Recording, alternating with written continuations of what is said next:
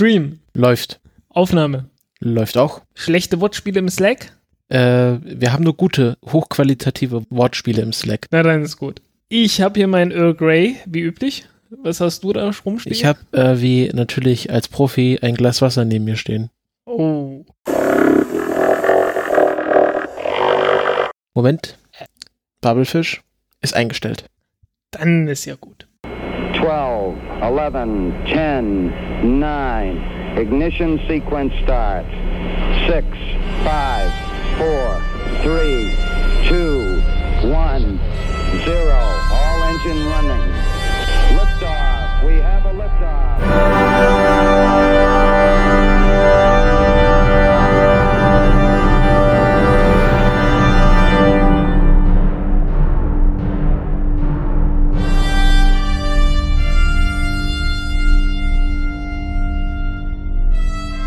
Countdown Podcast Folge 42.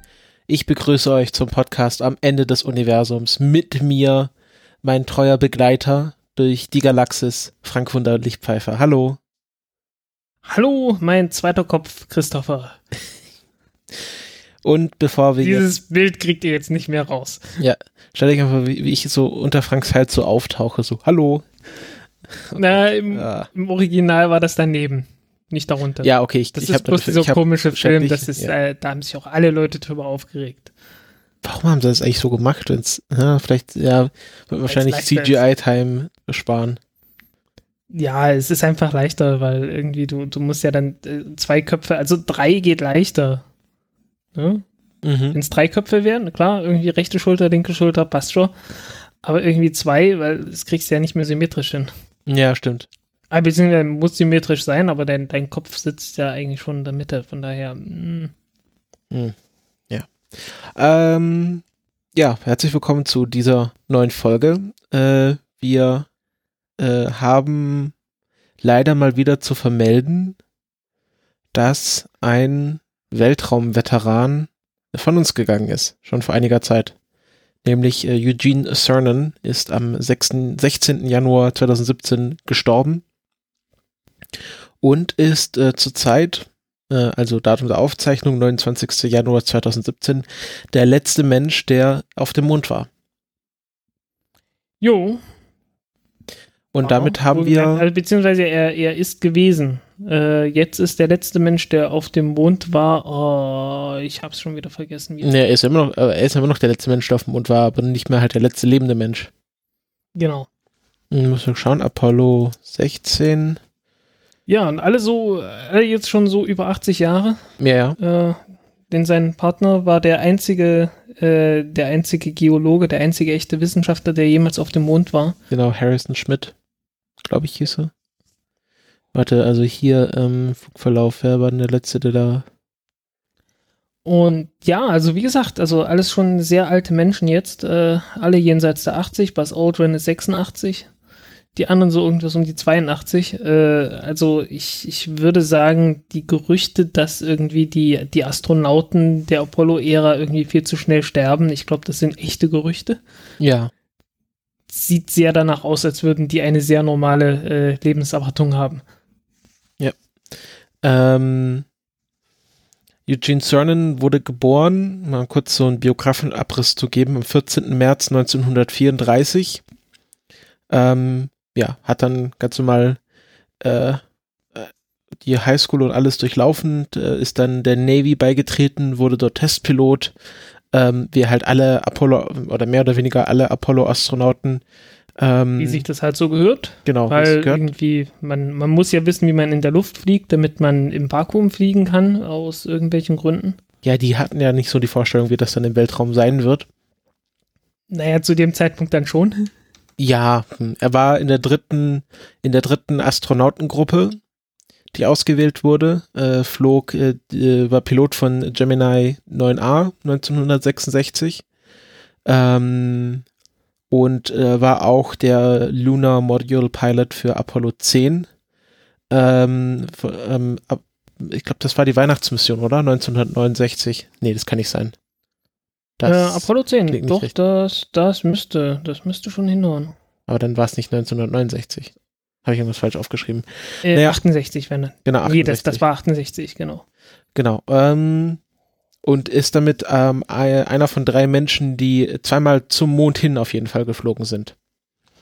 Oh, einer von dreien sogar. Ja, halt die anderen, die anderen, die anderen zwei in Apollo 10, die, äh, die, äh, Die sind, auch wer waren noch, die? Ah, ich weiß gar nicht, ich glaube Young und, oh Gott, du fragst mich hier wieder Sachen, die ich gar nicht recherchiert habe.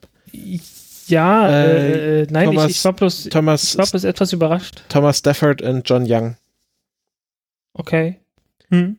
Ähm, genau, und wurde dann äh, Commander von Apollo 17 1972, äh, der damals schon auch bekannte letzten Apollo-Mission, weil Apollo 18 wurde dann sogar noch gestrichen, da war also eine, ach- eine 18. Mission war geplant, aber die wurde dann ähm, gestrichen Jo. und ähm, CERN hat sogar abgelehnt, äh, Lunia, Lunar Module Pilot von Apollo 16 zu sein, weil er unbedingt äh, Kommandant werden wollte. Und ist damit das Risiko eingegangen, gar nicht zum Mond zu fliegen, aber hat es dann doch geschafft. Aber er hätte schon mit Apollo 16 fliegen können, aber halt nicht als Kommandant. Da war er dann doch ein bisschen zu eitel, um äh, dann nur als Pilot mitzufliegen. Naja, äh, was ist, was machte der Pilot? War das der, der, der, der im Orbit blieb oder Nee, das, äh, ah, ich weiß, ich glaube, wie heißen die? Wie heißen die? Ich habe keine Ahnung davon. Ich habe mich nie so tiefgehend ich äh, das- damit Es beschäftigt. kann sein, genau, es kann sein, dass er. ah, Ich glaube, es war, es war nicht Command Module Pilot, es war Lu- Lunar, Lunar Module Pilot. Okay, naja, dann. Ja, aber das, das könnte ich halt verstehen, wenn er sagt, äh, ich will unbedingt auf dem Mond rumlaufen können und nicht da oben rumhängen. Genau. Äh, damit hatte er große Chancen gehabt, mit Apollo 16 auf dem Mond zu landen. Sonnen lehnte dieses Angebot jedoch zu Slaytons Erstaunen ab. Er wollte lieber auf eigenen Kommando, auf sein eigenes Kommando warten. Also Okay. er, er wäre auch auf dem Mond gelandet mit Apollo 16, aber er wäre halt nicht, ähm, Ja, hatte wahrscheinlich keine Lust gehabt. Äh, Cernan hält ja auch den, hält ja auch den Geschwindigkeitsrekord auf dem Mond. ja, mit dem, mit dem Rover, mit dem er durchgefahren ist. Ähm, Genau. Sie sind, Hat er 18 km/h erreicht. also den inoffiziellen Geschwindigkeitsrekord hält er. Die Pistensau. Diese Pistensau mit 18 km/h auf dem, auf dem Mond ja, rumgefahren. muss man auch bedenken, da gibt's halt nur ein Sechstel der Gravitation. Also wenn du da mit 18 km/h über einen über einen Hügel fährst, kann es schon sein, dass du genauso weit springst, als wärst du mit 80 km/h auf der Erde. Oder nehmen mal 6 wäre 60, Äh, oh, 80 ja, kommt haut hin. schon, passt hin. Haut schon so ungefähr hin. Ja, ja, es ist schon äh, nicht schlecht. Und natürlich Elektroauto, Ja, also äh, logischerweise. Tesla Moon. Aber was heißt logischerweise? Äh, also du könntest auch einen Verbrennungsmotor machen. Du brauchst dann halt irgendwie Sauerstoff, so also, Hydrazin oder sowas. ja, nö, ich glaub, nö, ich brauchst glaub, nicht. Ich glaub, Hydrazin von der, würde von sich ja von der alleine. platzsparend, ich meine, die mussten den Rover ja irgendwie zusammen irgendwie zerlegen und dann möglichst platzsparend äh, in die in das äh, LEM reinbekommen und da war wahrscheinlich ein Ja, Elektromotor du- die einfachste Möglichkeit. Ich denke auch, du willst einfach nicht noch mehr äh, Hydrazin oder sonst was haben, als, nö- als, unbedingt, nöt als unbedingt notwendig ist. Äh, weil es halt alles so ein kleines Gefahrenpotenzial, ne? Dass das von alleine sich zerlegt oder so. Genau, sind gelandet. Also es wäre, es wäre möglich gewesen, da irgendwie noch mehr rauszuholen. Aber äh, es ist Weltraumforschung und nicht irgendwie, äh, ja, es ist kein, Formel kein 1 auf Pimp My Ride. Genau. ähm, sind gelandet im Taurus Littrow Valley. Das wird später noch mehr interessant. Und äh, ja, waren insgesamt, steht hier, äh, 22 Stunden, 3 Minuten und 57, Min 57 Sekunden außerhalb des ähm, Landemoduls und äh, haben damit Hm. auch die meiste Zeit auf dem Mond verbracht. Also fast einen kompletten Tag auf dem Mond. In mehreren EVAs, ich glaube, waren drei Stück. Genau, drei Stück. Jo, also äh, äh, auf dem Mond im Sinne von äh, außerhalb der Genau, Landefähre. insgesamt waren sie der drei Ta- Raumzüge. Genau, ins, ins, insgesamt waren sie drei Tage, zwei Stunden, 59 Minuten und 40 Sekunden äh, auf dem Mond, auch innerhalb der, des Landemoduls. Ja, also spannend wird's, wenn es irgendwann mal mehr als zwei Wochen, mehr als zwei Wochen sind. Ja, da muss man sich nicht beim Einwohnermeldeamt melden. Nee, aber so, so mehr als zwei Wochen heißt ja, dass du äh, während der Mondnacht äh, auch mit auf dem Mond bist. Ja, und das. Und äh, das hat natürlich noch keiner gemacht. Ja. Also bis jetzt waren die ja alle so bei strahlendem Sonnenschein da oben. Äh, was nicht so schwierig ist, weil pff, sind ja immer zwei Wochen, ne? zwei Wochen am Stück. Äh, und äh, kannst halt immer die Erde sehen, weil die sind halt alle auch auf der Vorderseite gelandet und nicht auf der Rückseite. Auf der Rückseite ist ja noch gar nichts gelandet. Das wollen die, das wollen die Chinesen jetzt äh, puh, 2018, glaube ich, nachholen. Ja, mit Chang'e 5 oder so. Ähm, äh, die Chinesen haben ja diverse Raumson Raumlandesonden und äh, die letzte, von der gab es irgendwie eine, eine Kopie für den Fall, dass es irgendwie schief geht. Und äh, ja, hat man dann irgendwann gesagt, äh, ja, wir machen doch irgendwie eine Mission damit, weil warum? Was soll das Zeug hier rumstehen? Ne? Bevor der Rover Ähm, schlecht wird. Genau. Äh, hat das dann aber doch noch etwas verschoben, äh, so dass es jetzt halt zu der äh, dazu kommt, dass die nächste Mission erstmal die fortgeschrittenere ist. Ähm, man will auf dem Mond landen und eine Probe zurück zur Erde bringen, äh, was ja die Sowjets auch schon mal gemacht haben. Und äh, ja, die Chinesen wollen es nachmachen. Ja. Jo. Aber was danach kommt, ist halt halt was richtig Neues. Also etwas, das noch nie getan wurde, nämlich auf der Rückseite zu landen. Und äh, der Grund, warum das Ganze dann etwas länger dauert, ist, äh, du brauchst dann natürlich einen Satelliten, irgendeinen Orbiter, der zu der Zeit dann ab und zu mal hinter dem Mond ist, weil ansonsten kriegst du ja keine Funkverbindung. Das stimmt. Ja, also das, das geht halt bloß irgendwie äh, halt über Eck. Also du funkst an den Satelliten, der Satellit funkt zur Erde. Und deswegen braucht das dann halt etwas länger, weil das Ding muss halt auch erstmal äh, entworfen werden, dann muss sichergestellt werden, dass das alles funktioniert, yada yada. Und äh, dann gehen halt mal eben so ein, zwei Jahre mehr ins Land. Und wann wollen sie das starten? Ich glaube 2018. Ja, der Mond Bin wird ja, wird ja dieses Jahr regelrecht von Sonden bombardiert, wenn dann die ganzen Google X-Prize äh, Ko äh, Ko Ich- Kontrahenten. Ich, ich denke ja schon, aber für mich wirkt das immer noch etwas unwirklich, ob die das wirklich machen. Ja, wir haben ja später. Ich meine, klar, ich, klar die, Äh, die, haben, die, haben, die haben bestätigte Aufträge und so. wir reden später nochmal so, darüber. Jetzt nicht, nicht vorgreifen. Ja, äh, hm.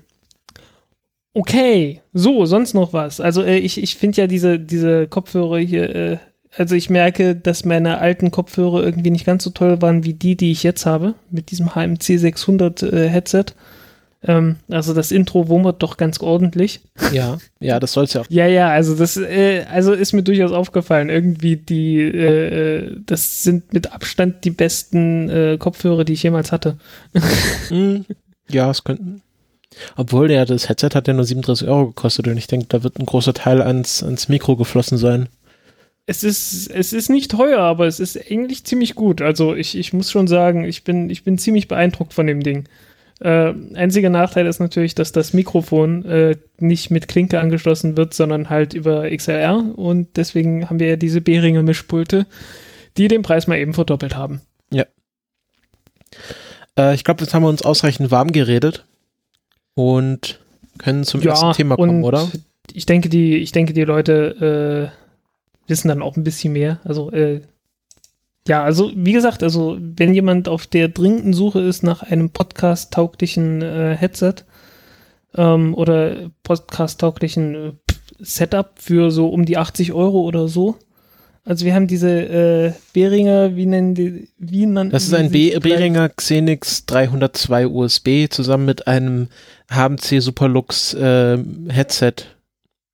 Genau. das zusammen- Äh, Xenix, Xenix wohlgemerkt buchstabiert E X-E-N-Y-X. Genau, ist ja nochmal alles in den 302. Show Notes verlinkt, wenn ihr da genaue Links zu haben Genau. wollt. Es gibt auch einen langen Artikel im Sendegate, ähm, also im Podcast-Forum darüber, wie man das einrichtet und was man sich da am besten äh, für Technik holt. Ja, also ich bin, ich muss sagen, ich bin einigermaßen begeistert. Ja. Ja. Und so ein bisschen, weißt du, wenn du so ein echtes Mischpult, also ein echtes Mischpult, ist ein sehr, sehr kleines Mischpult, aber es ist ein echtes, man kann es anpassen.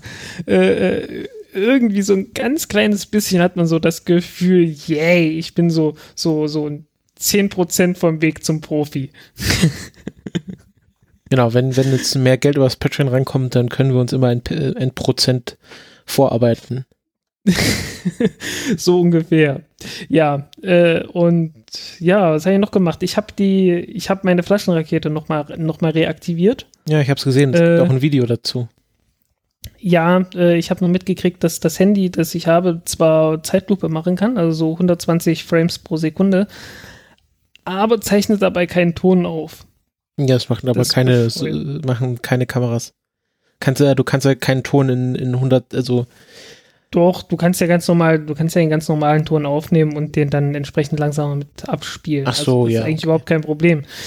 Äh, Ja, das aus geht. irgendwelchen Gründen, aus irgendwelchen Gründen macht das meins nicht. es macht aber keine Slow-Mo-Kamera.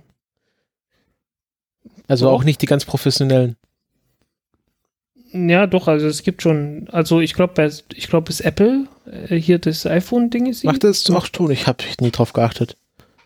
Ja, ähm, jo, jedenfalls kann ich deswegen, konnte ich deswegen nicht messen, wie schnell die, die Rakete geflogen ist. Ja, muss halt auch, du hast doch Das- jetzt hier deinen Podcast-Adapter, musst du es halt mit aufzeichnen. Ja, ich muss irgendwie mit irgendeinem Mikrofon mit aufzeichnen. Ja, hm, irgendwas externes halt, was beschissen ist. Aber naja, wie es halt so ist. Ja. Ähm, ja, ich muss da mal irgendwie den, das Setup noch mal ändern, äh, weil hm, ich meine, alles, was ich mache, ist ja diese, diese Flasche zu nehmen, die mit Wasserstoff zu, zu befüllen. Äh, woher kommt der Wasserstoff? Ganz einfach, man nehme Rohrreiniger. Äh, also man, man kann hier irgendwie zu so einem Billigheimer Markt gehen, also hier irgendwie Teddy war es, glaube ich, in meinem Fall. Äh, geht da in diese 1-Euro-Abteilung, wo der Rohrreiniger ist, äh, der ist perfekt. Dann schnappt man sich noch eine Rolle Alufolie und dann hat man eigentlich schon alles, was man braucht. äh, bisschen Wasser ist noch hilfreich. Das eine in das andere kippen, also irgendwie alles zusammenkippen, bitte nicht allzu viel.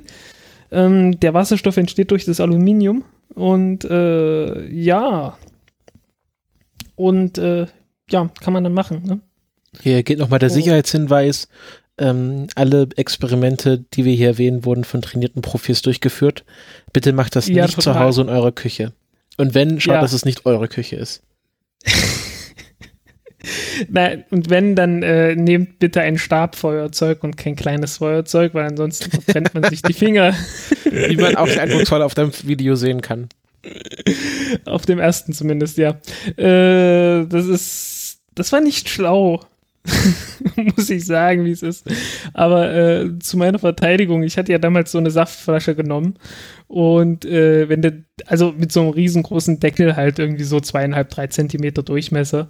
Äh, damit hatte ich das erst gemacht und das ist halt überhaupt kein Problem. Du hast da kaum Hitzeentwicklung. Ähm, und dann hatte ich in den Deckel halt bloß so ein ein Zentimeter großes Loch reingemacht.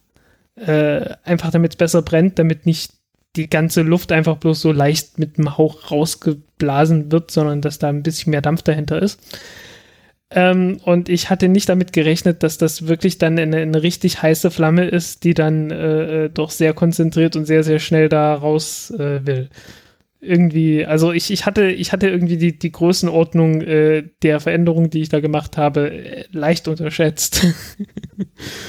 naja, ähm, und ich habe jetzt so vor, das Ganze nochmal zu machen, halt auch so mit PET-Flasche. Äh, aber ich, ich habe da jetzt sehr, sehr großen Respekt davor, weil ich habe vor, das Ganze mit einem noch sehr viel kleineren Loch zu machen. Und dann ist die große Frage, kriegt man das sicher hin? Im Prinzip, wenn du, wenn du äh, Wasserstoff verbrennst, kannst du nicht mehr, also kannst du höchstens so den zehnfachen Druck äh, erreichen. Ne? Also 10 Bar Maximum, wenn du äh, das Ding komplett verschlossen hast. Theoretisch sollten die Flaschen das aushalten, aber ob das in der Praxis dann auch so ist, Kannst du das da etwas irgendwie mit, skeptisch. mit, dem, mit einer Luftpumpe testen? Luftpumpe schafft nur so zwei oder drei bestenfalls. Ich muss ja fragen, ob Also- irgendwie so einen Kompressor äh, da, da hat, mit dem man Ja, So Reifen ja, es, ist, es ist vor allen Dingen, es ist vor allen Dingen auch eine, eine andere Art von Belastung. Also erstens, es wird warm dabei ja und das äh, äh, kann das Material etwas schwächen. Und zweitens, es geht halt sehr, sehr schnell. Und ich weiß halt nicht, inwiefern das irgendwas ändert. Von daher müsste man das Ganze erstmal äh, ein paar Mal ausprobieren und sich dann irgendwann in eine neue Flasche kaufen. Nicht, dass man die schon durch die Tests irgendwie geschwächt hat. Und äh, das dann damit versuchen. Und äh, ich habe da sehr viel Respekt vor. Okay, also du bleibst, hältst uns hier auf dem Laufenden mit deinen Raketenexperimenten, hoffe ich doch. Ja, äh, irgendwann mache ich das. Das kann ein paar Monate brauchen, bis ich da sage, ja, so und jetzt. Aber kann auch schneller gehen, ich habe keine Ahnung. Oh, Heute mache ich es nicht. ähm, ich kann mich auch mal etwas genauer darüber auslassen, wie das Ganze funktioniert und äh, so ein bisschen Chemie dahinter. Aber äh, nicht jetzt. Wenn jemand will, äh, meldet euch auf Twitter oder sonst wo und dann äh, kann ich das auch mal im Podcast machen. ist halt schlecht mit nur, nur Audio, also. Ach naja. Ich flambiere ja auch meinen Eierkuchen. Okay. Egal. Äh, ich habe gehört, wir machen einen Raumfahrt-Podcast und keinen Eierkuchen-Podcast. Das heißt übrigens Pfannkuchen. Das nennt sich Eierkuchen. Punkt. Okay, reden wir da, äh, das fast machen wir jetzt auch nicht auf, sondern gehen jetzt Äh, zu unserem ja, wir- ersten wir sind- Thema über. Wir sind in sehr viel, sehr, sehr, äh, äh, wir sind in sehr weit entfernten Ecken von Deutschland unterwegs. Von daher äh, ist bei uns definitiv Eierkuchen und bei euch definitiv Pfannkuchen, aber äh, ja. Jetzt, also wohnst ja noch nicht mal ein Jahr in Berlin und jetzt schon so. Äh, nee, das ist auch schon, das ist auch im Süden von, der, von Sachsen-Anhalt so, dass so. man da durchaus Eierkuchen sagt. Also ich bin, ich bin mit Eierkuchen aufgewachsen und äh, Pfannkuchen ist für mich halt dieses Gebäck, das anderswo als Berliner bezeichnet wird. Mhm. Ja, es ist, es ist schlimm. Okay. Ich weiß. Aber weißt du denn, was Pfannkuchen auf Französisch heißt?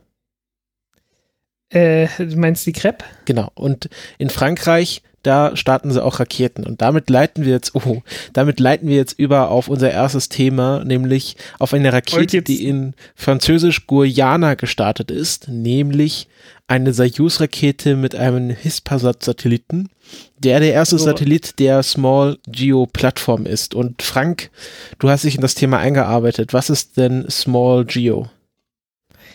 Äh, ja, das ist halt eine, eine neue Plattform. Also ähm, man sollte, man sollte hier etwas zurückgehen. Äh, es gab mal Zeiten, da wurden in Deutschland äh, Satelliten gebaut, Nachrichtensatelliten gebaut. Äh, und zwar für wen? Für die Deutsche Bundespost. Mhm, die Deutsche äh, Bundespost ist in den Welt, ins Weltall geflogen. Ja, äh, und zwar die Westdeutsche wohlgemerkt, weil äh, der Start war irgendwie 89, glaube ich. Also das war alles noch zu Zeiten, als äh, Postleitzahlen äh, vierstellig waren und äh, je nachdem, ob man im Osten oder im Westen war, hat man dann O oder W davor geschrieben, zumindest wenn es in das jeweils in die jeweils andere Ecke gehen sollte. Und dann kam irgendwann Rolf. Und Rolf kennst du jetzt nicht. Nee, Rolf kenne ich nicht. Rolf kennst du nicht. Äh, das war vier, oh, ich weiß nicht mehr, was 94 oder 95, so eine Werbekampagne von der Post. Äh, Rolf war so eine Hand und äh, äh, ja, halt eine Hand mit fünf Fingern und äh, Werbespruch war fünf ist Trümpf. Fünf ist. Äh, ja, äh, zur Umstellung von vier auf fünf Postleitzahlen. Also fünfstellige Postleitzahlen. Ja, und das war halt, äh, also fünf ist Trümpf, das war halt dann überall. Das ist schlimm. Das ist halt einfach so eine Erinnerung, die man dann noch hat. Ja, egal. Ähm, die Post hat einen eigenen Satelliten gehabt und das war es dann mehr oder weniger. In den 90er Jahren äh, ging dieses Geschäft dann äh, puh, ziemlich in die Brüche zumindest.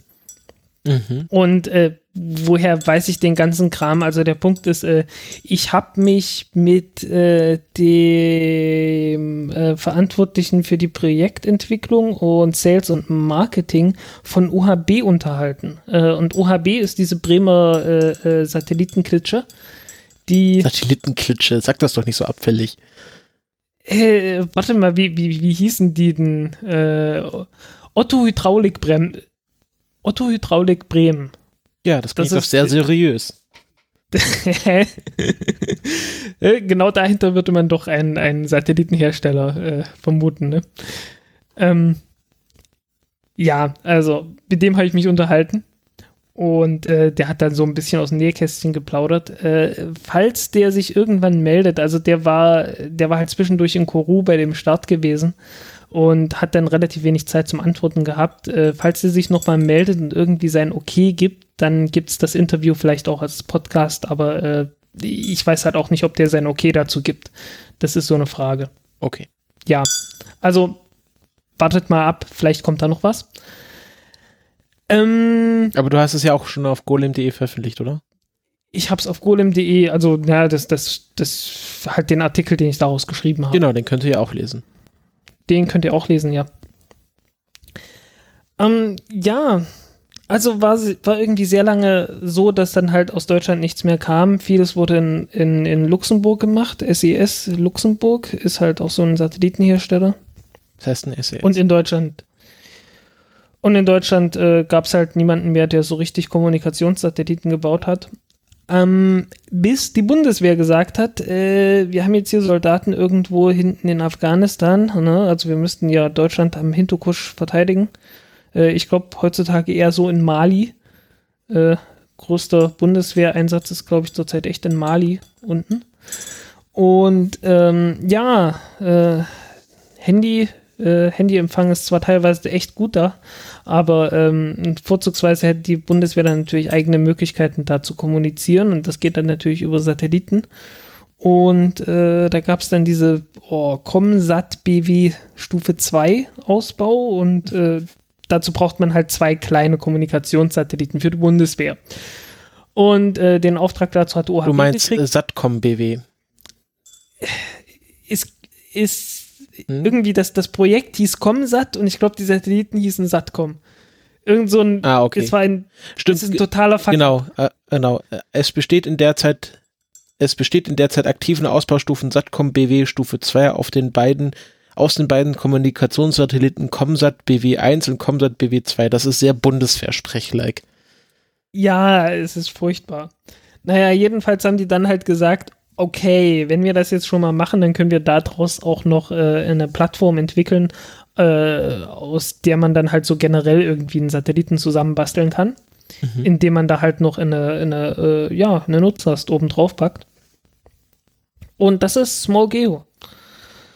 Ähm, und äh, ja, der Satellit ist jetzt der erste von der, der praktisch aufgrund dieser, dieser Plattform, äh, auf Grundlage dieser Plattform gebaut wird.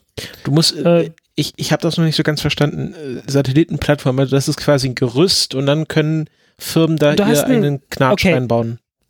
Ja, so mehr oder weniger. Äh, stell dir vor, wie ein LKW, äh, so hat sie es auch, ge- so hat es da auch gesagt im Interview. Ähm, äh, äh, du hast ein, äh, ja, ne, wie so ein, kennst du, weißt, weißt du, was ein Unimog ist? Ja, natürlich weiß ich, was ein Unimog ist.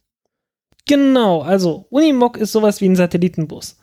Ne, du hast halt so ein Grundgerüst von einem, von einem kleinen LKW-Dingens und äh, wenn du jetzt sagst, äh, ich brauche einen Schneeschieber, naja, dann, dann musst du das Ding halt anbauen. Wenn du sagst, äh, ich brauche irgendwas, um hier auf, auf irgendwelchen äh, äh, äh, Gleisen rumzufahren und dort die, das Gleisbett äh, sauber zu machen oder zu reparieren, naja, dann musst du das halt anbauen und so weiter, ne? Mhm. wenn du einen Mülltransporter brauchst, naja, dann kannst du das daraus machen oder äh, Kehrmaschine kannst du ja auch aus dem Unimog machen, ne? Ja. Also halt alles das, was so Unimog ist, ne? Das ist halt so der Bus sozusagen und deine Nutzlast, die kommt dann halt noch drauf. Okay.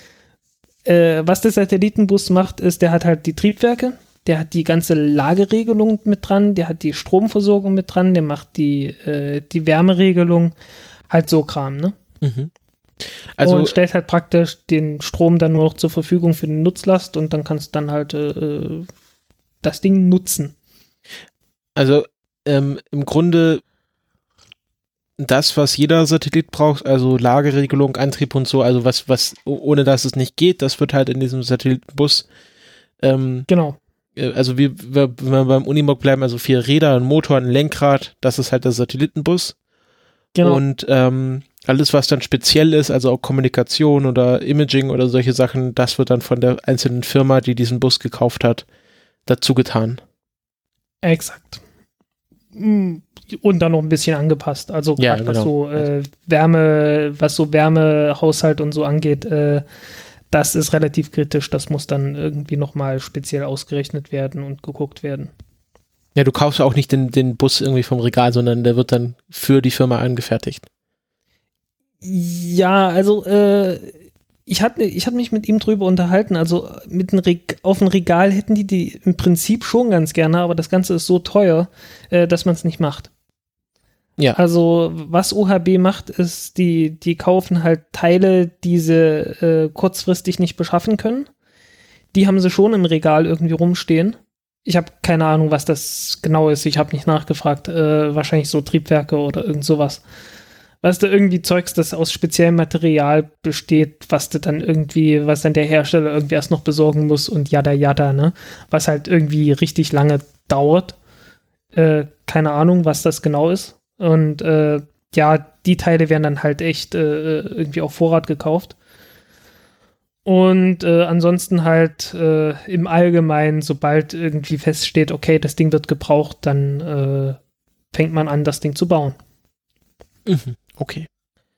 Jo.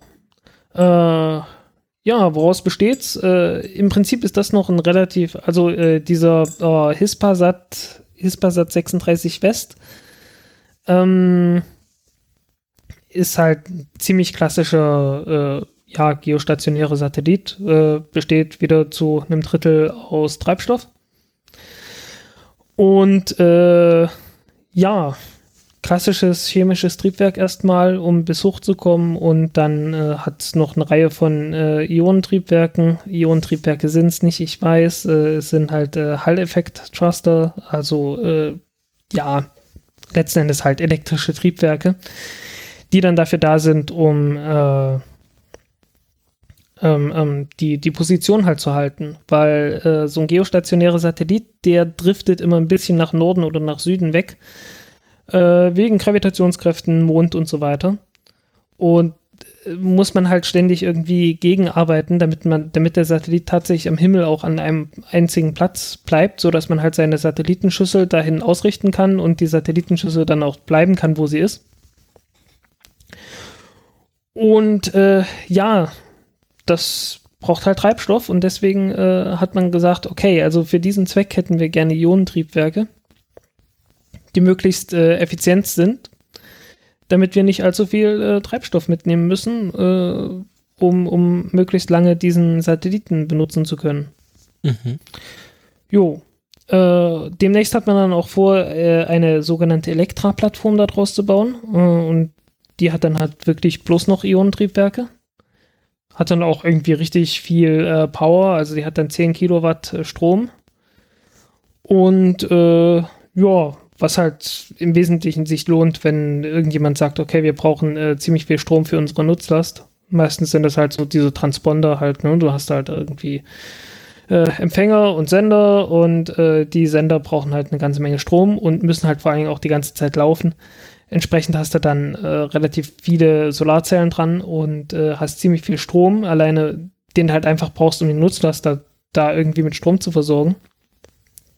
Und entsprechend hast du potenziell viel Strom übrig, um deinen äh, Antrieb damit versorgen zu können. Und dann fängt es an, sich zu lohnen, zu sagen, okay, wir lassen das, diesen ganzen chemischen, das ganze chemische Zeugs einfach weg und äh, betreiben jetzt, äh, machen das ganze Manöver elektrisch, denn äh, du kommst ja nur in den Übergangsorbit mit der Rakete.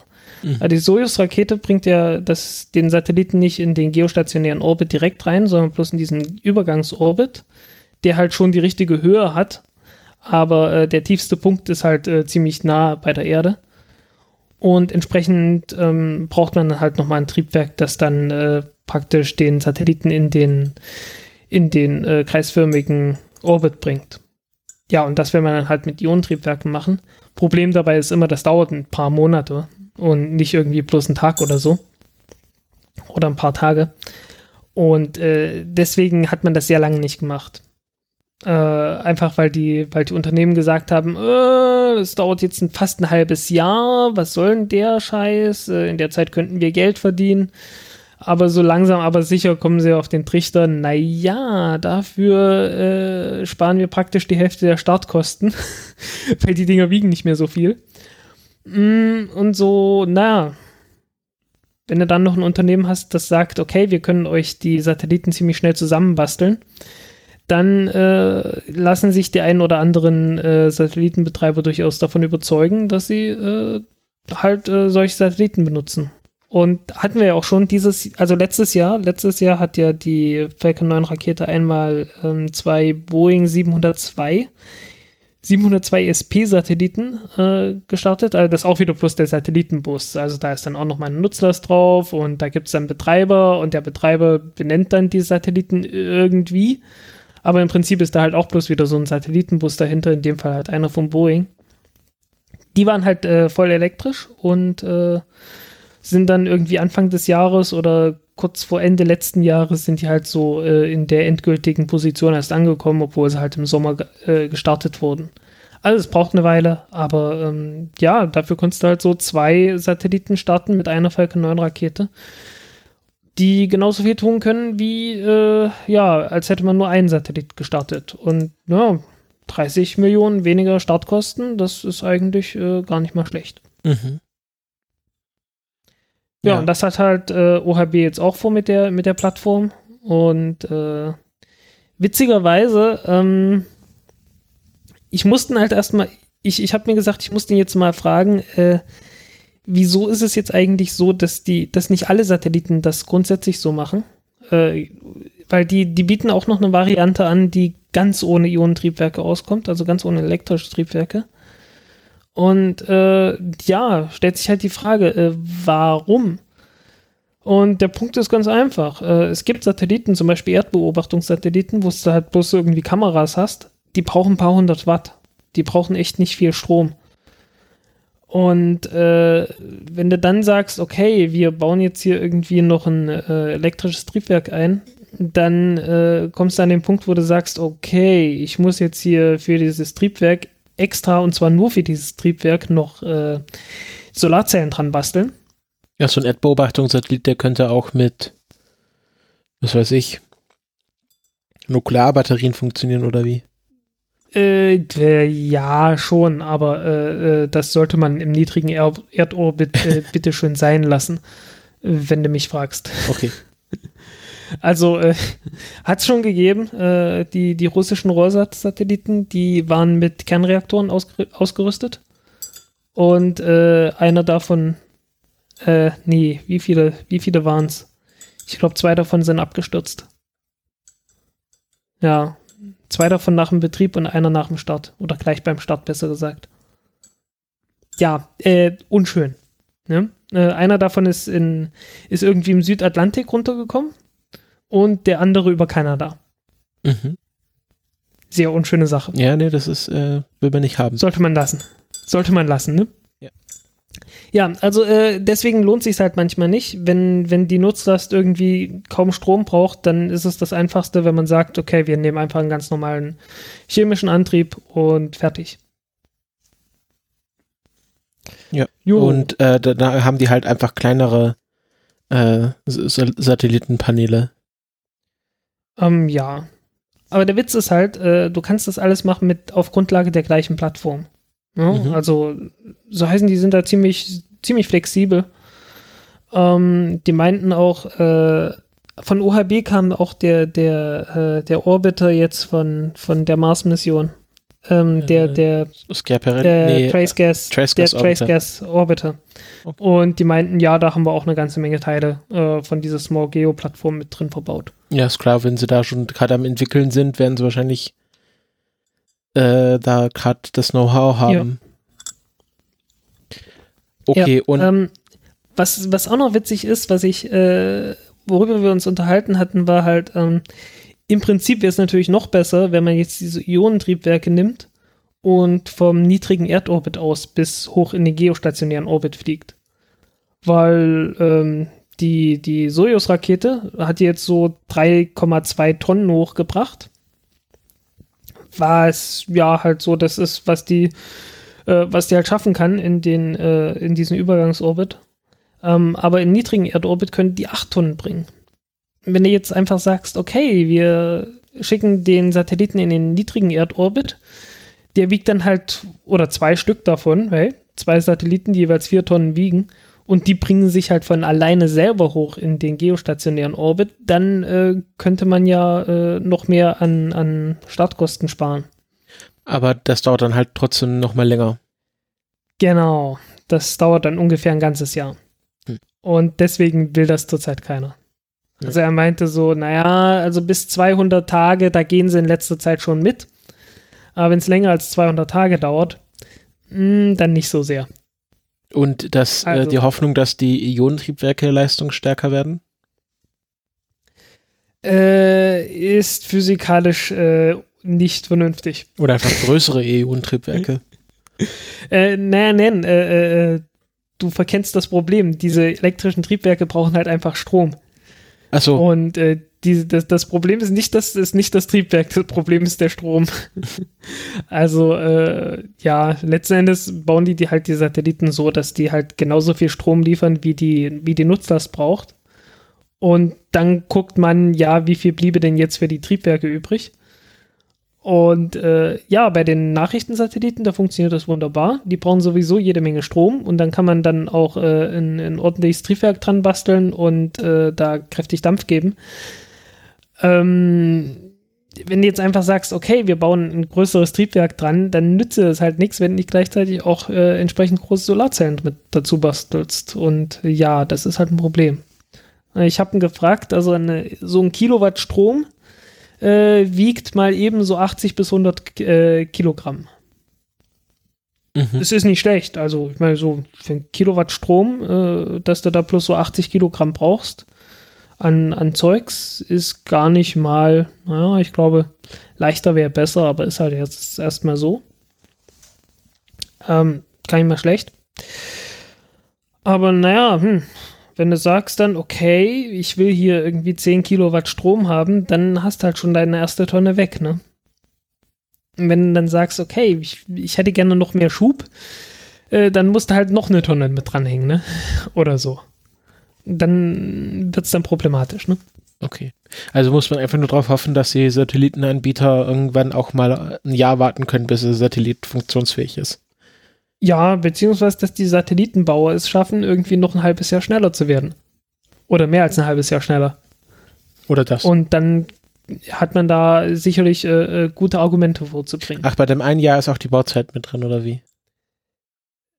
Äh, nein, nein, nein. Äh, aber also er meinte, naja, so eine so eine Satellitenmission, äh, also von von äh, praktisch Planungsbeginn oder naja vom Vertragsabschluss bis das Ding dann äh, oben ist, dauert so fünf sechs Jahre.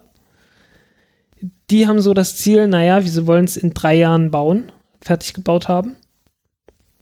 Naja, und wenn es das, wenn die halt das, das schaffen, irgendwie die Zeit dann irgendwie um ein Jahr kürzer zu machen, äh, dann, äh, ja, ich meine, den, den Satellitenanbietern, also den, den Betreibern ist ja scheißegal, äh, wo die Zeit verloren geht. Ob die jetzt beim Bau verloren geht oder beim Flug bis hoch verloren Ach so, geht. okay. Ne? Ja. Ne, es ist, Zeit ist Geld, aber es ist scheißegal, ob die Zeit jetzt vor dem Start ist oder nach dem Start ist. Äh, äh, Hauptsache, das Ding äh, fliegt oben, wenn es da ist, ne? Ja. Das macht, macht irgendwie, macht irgendwie Sinn. Ja, muss man hoffen, dass man das dann irgendwie dann so argumentiert kriegt. Äh, ich meine, es ist auch so eine große Einsparung, dass man sich sagen könnte, okay, äh, Leute, macht doch einfach mal, aber naja, vielleicht bin ich da etwas zu naiv, ich habe keine Ahnung. Äh, das ist halt so ein Ding, ähm, ich, ich hoffe, dass ich dann äh, irgendwann mal vielleicht den Typen oder jemand anderen äh, zu einem Interview hier auf einen Podcast äh, einladen kann, weil irgendwie so, ich habe mich halt wirklich sehr viel mit Raketen auseinandergesetzt, aber ziemlich wenig mit dem, was damit eigentlich hochgebracht wird. Ja, das, ist- die Raketen, die sind halt so schön spektakulär. Die fallen halt immer am meisten auf. Naja, äh, ich bin ja mehr zu den Raketen gekommen, weil ich damals dachte, ja, das ist jetzt ein abgeschlossenes Gebiet. Aber was so. Da tat sich ja nichts mehr. End, End of History. Ja, ja, so ein bisschen, ne? Ne, das war so, so 2006, 2007 rum. Von äh, SpaceX hatte ich noch nie gehört. Bis irgendwie kurz danach, ne? Und äh, äh, ja. Also ich, ich bin wirklich so hin drauf gekommen, weil ich gesehen hatte, irgendwie, das, das ist alles bloß altes Zeug, da tut sich nicht mehr viel. Und äh, geblieben, also dran geblieben bin ich halt dann irgendwie als SpaceX kam und äh, ja, da irgendwie, das, das war so, ja, da war es dann um mich geschehen. Aber wieso bist du dann zu den, äh, zu den Raketen hingekommen, als du gedacht hast, da passiert nichts mehr? Das ist ja, macht's ja irgendwie uninteressant. Äh, ja, weil, weil irgendwie du, du hast dann gewisserweise die Chance, äh, alles zu überblicken. Ach so, okay, ja, also du gehst aus so einer historischen Sicht dran. So, so ein bisschen, also zumindest damals irgendwie so, irgendwie hat mich das, hatte mich das gereizt. Vor allem, weil ich gedacht hatte, hey, das ist echt Hightech. Und es hat sich halt rausgestellt, Naja. nee, du. also, äh, das war so, äh, also echt jetzt, das ist alles so olles Zeug? Wahnsinn. Äh, Ja, äh, irgendwie, nicht, das, nicht all das fand ich halt interessant. Gut abgehangen und äh, Gut abgehangen, ja. tested. ja, tested. äh, fand ich halt, fand ich halt irgendwie ziemlich faszinierend. Und dann halt so Zeugs wie halt ähm, Space Shuttle, dass es, dass es Kritik am Space Shuttle gibt, weil in Medien hast du ja davon nie was gehört. Nee, also so, so Das ist halt so- Mainstream-Medien nicht. Und selbst, selbst hier, also wenn man sich mal das, äh, das Foto von dem einen Typen vom NASA Spaceflight Forum bei Twitter anschaut, Hm. das ist ja immer noch, kennt hier Chris vom NASA Spaceflight Forum, das ist sein Twitter-Profilfoto. Okay, äh, äh, die sind, die sind entschuldigt, weil dieses äh, NASA Spaceflight Forum, das fing ja wirklich als Shuttle äh, Forum an. Ja, aber trotzdem. Also das war wirklich bloß, ja, aber das ist, das ist so die Geschichte, die dürfen das. ja, aber ähm, aber wollen wir gerade mal auf nächstes Thema überleiten, weil das passt gerade gut. Dann mach. Genau. Also nämlich ähm, diese, diese Reminis Reminiszenz an Space Shuttle und dass das irgendwie so für die Amerikaner noch das letzte Update in Sachen Raumfahrt immer noch ist, das hat sich auch mir wieder gezeigt, als äh, Boeing neue Raumanzüge äh, vorgestellt hat. Also, das Thema ist folgendes. Äh, Boeing braut, baut ja gerade ein eigenes Raumschiff, den äh, CST-100 Starliner. Ein bisschen äh, weit gegriffen für ein Raumschiff, das nur in den Orbit fliegen soll, aber naja. Ähm, und die haben jetzt vor, ich glaube, diese Woche ähm, in Exklusivvertrag mit der Washington Post, äh, also Exklusivinterview mit der Washington Post, ähm, ihren, ähm, ja, im Grunde ist es ein Pressure Suit, also gar kein richtiger Raumanzug, sondern ein Anzug, den man halt anzieht, wenn man in diesem Raumschiff fliegt und im Notfall, wenn halt das Raumschiff an sich Druck verliert, was es ja durchaus schon passiert ist, wo dann auch Leute gestorben sind, ähm, zieht man dann halt lieber einen Raumanzug an, während man da halt in den Weltraum fliegt, auch wenn das Raumschiff Jo. an sich Bei Soyuz 11. gut durch ähm, gut äh, guten Mhm. Druck hat. Und die Dinger sind, äh, ich, ich habe mich noch nie so richtig mit den Unterschieden be, äh, befasst, aber höchstwahrscheinlich sind die einfach bloß nicht so resistent, dass man sagen kann, äh, ich gehe hier aus dem Raumschiff raus Genau. mit dem Ding. Also der Und auch nicht ähm, völlig dicht und so, ne? der das vorgestellt hat, äh, das war Chris Ferguson, der ist da irgendwie bei Boeing äh, arbeitet dort und der war der letzte Space Shuttle Commander. Und der hat halt erzählt, ähm, also im Grunde, warum man da nicht mit dem Weltraum gehen will, ist halt, weil man halt nicht vor Strahlung und Mikrometeoriten und dem ganzen Hitze- und Kältezeug abgeschirmt ist. Also ich mh, finde es etwas zweifelhaft, ob man in einem Raumanzug, egal was für einen, vor Strahlung geschützt ist. Oder jedenfalls besser vor Strahlung geschützt ist. Ja, du hast halt bloß nicht allzu viel Masse zwischen dir Ja. und draußen. Von daher, äh, so unendlich viel wird das nicht bringen. Ich glaube, ich glaube, der, es geht da eher um Temperaturen und so kleine Mikrometeoriten. Also, okay, ja. Also Ja, okay, glaub, der, der, Wärme, der Wärmehaushalt ist dann natürlich auch nicht gegeben, so richtig. Ähm, ja, ist halt alles bloß so Notbehelf für den Fall der Fälle, ne? Ähm, genau, und dieses, dieses Facebook Live war schon der erste, erste Sache, wo ich so ein bisschen gestutzt habe, weil, äh, ja, irgendwie das dann über Facebook Live und es war halt auch schon, also äh, dann exklusiv über die Washington Post, aber es ist ja irgendwie ein Programm auch von der NASA und dass dann die Washington Post exklusiv über ein Regierungsding berichten darf, nur weil es halt von Boeing gemacht wird. Also da war auch schon gerechtig, äh, berechtigte Kritik aus Seiten der, des NASA Watchblocks, ähm, die ja da immer sehr zügig bei der Sache sind, wenn es um solche Sachen geht. Ähm, aber zum eigentlichen Raumanzug, also der ja sieht im Grunde aus wie so ein blauer Overall mit äh, mit äh, ähm, ja Helmmütze. Also man kann den Helm nicht wirklich abnehmen, sondern nur so zurückschlagen wie halt so eine Kapuze und dann, wenn man den halt aufziehen will, klappt man den über den Kopf und macht vorne den Reißverschluss zu. Und ähm, genau ist so ein schicken Blau noch Dürfte auch nicht so ein, dürfte auch nicht so unendlich dicht sein, ha? Wie dicht? Naja, dicht. Im Sinne von luftdicht. Ja, der, Also der, der ist luftdicht. Äh, dicht schon, aber, aber halt äh, äh, hat halt wohl mehr Leckage als ein normaler hat. Ja, die, also die, äh, hier, wenn äh, Raum, Raumanzüge mit Reißverschlüssen sind ja nicht selten, das auch bei IWAs nicht. Hm. Also hier die, wenn du dir die ersten Raumanzüge anschaust, die hatten alle Reißverschlüsse, auch die, mit denen sie dann ausgestiegen sind. Jo. Hm. Die haben das auch erklärt. Also das ist, ähm, da gibt's irgendwie so Filamente, die dann halt dagegen drücken. Also der ist schon dicht, wenn man den zumacht. Jo. Ja gut, aber ich, ich meine halt bloß, äh, die, die müssen halt nicht darauf achten, dass das nicht innerhalb von die nächsten Stunden nichts mehr verliert oder so. Äh, ich meine, die sind da relativ, äh, äh Hm. relativ relaxed, Mhm. was die, was die Umstände angeht. Glaubst du nicht, dass sie da sehr hohe Anforderungen haben, was da Leckage angeht? Äh, naja, so, nur so weit, wie es notwendig ist, würde ich denken.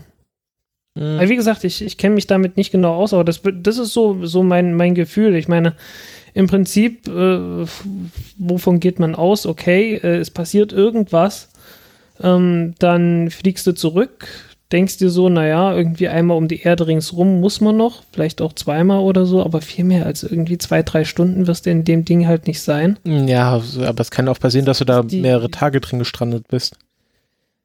Das äh, will man nicht hoffen. Ne? Ja, aber ich, ich weiß nicht. Auf jeden Fall denke ich, Nein, dass, das- das heißt- Hm. ich glaube, dass die Reißverschlüsse schon dicht sind.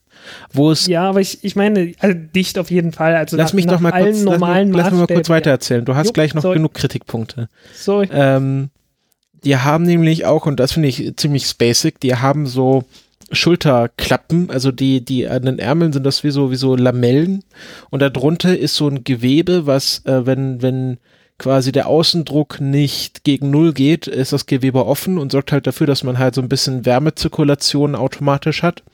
Und wenn dieses Gewebe merkt, dass irgendwie der Außendruck äh, rapide abfällt, dann verschließt das sich auf irgendeine magische Weise automatisch und ist dann dicht. Also das haben sie ja so ein spezielles Gewebe entwickelt, was halt dafür sorgt, dass wenn man halt ganz normal in diesem Anzug sitzt, äh, nicht wie, wie, äh, nicht extrem schwitzt, ohne dass man jetzt irgendwie an ein Ventilationssystem angeschlossen ist. Hm. Ähm, Achso, die sind gar nicht, die sind gar nicht weiter angeschlossen? An doch, doch, aber äh, Ja. nicht, nicht, wenn die halt, ich denke mal nicht, wenn, wenn halt die Kapsel irgendwie äh, unter Druck steht. Jo. Oder wenn du halt rum, du, du bist ja in diesem Raumanzug schon irgendwie Stunden vorher, bevor du überhaupt in das Raumschiff einsteigst. Ja, ja. Und da wird's halt auch irgendwie, dass, dass du da nicht so unmäßig drin schwitzt.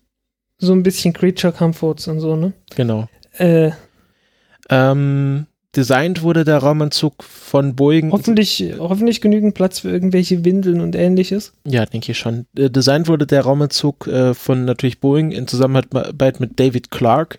Also auch Raumanzüge haben Designer-Label. David Clark hat nämlich, äh, also das ist nicht eine Person, sondern heißt David Clark Company. Und das ist, äh, die haben schon äh, für die für die äh, ersten überall Überschallflüge die Ra Druckanzüge designt, also diese X-15 Raumanzüge und auch für die für diese ganzen Überwachungspiloten, die dann in großer Höhe über Kuba geflogen sind. Und haben dann Hm. auch für die ersten ähm, Mercury und Gemini Flüge diese Raumanzüge designt. Und von da aus ist das halt alles weiterentwickelt worden. Und die haben auch diese orangenen ähm, Space Shuttle äh, Landeanzüge, äh, Lande- und Startanzüge entworfen.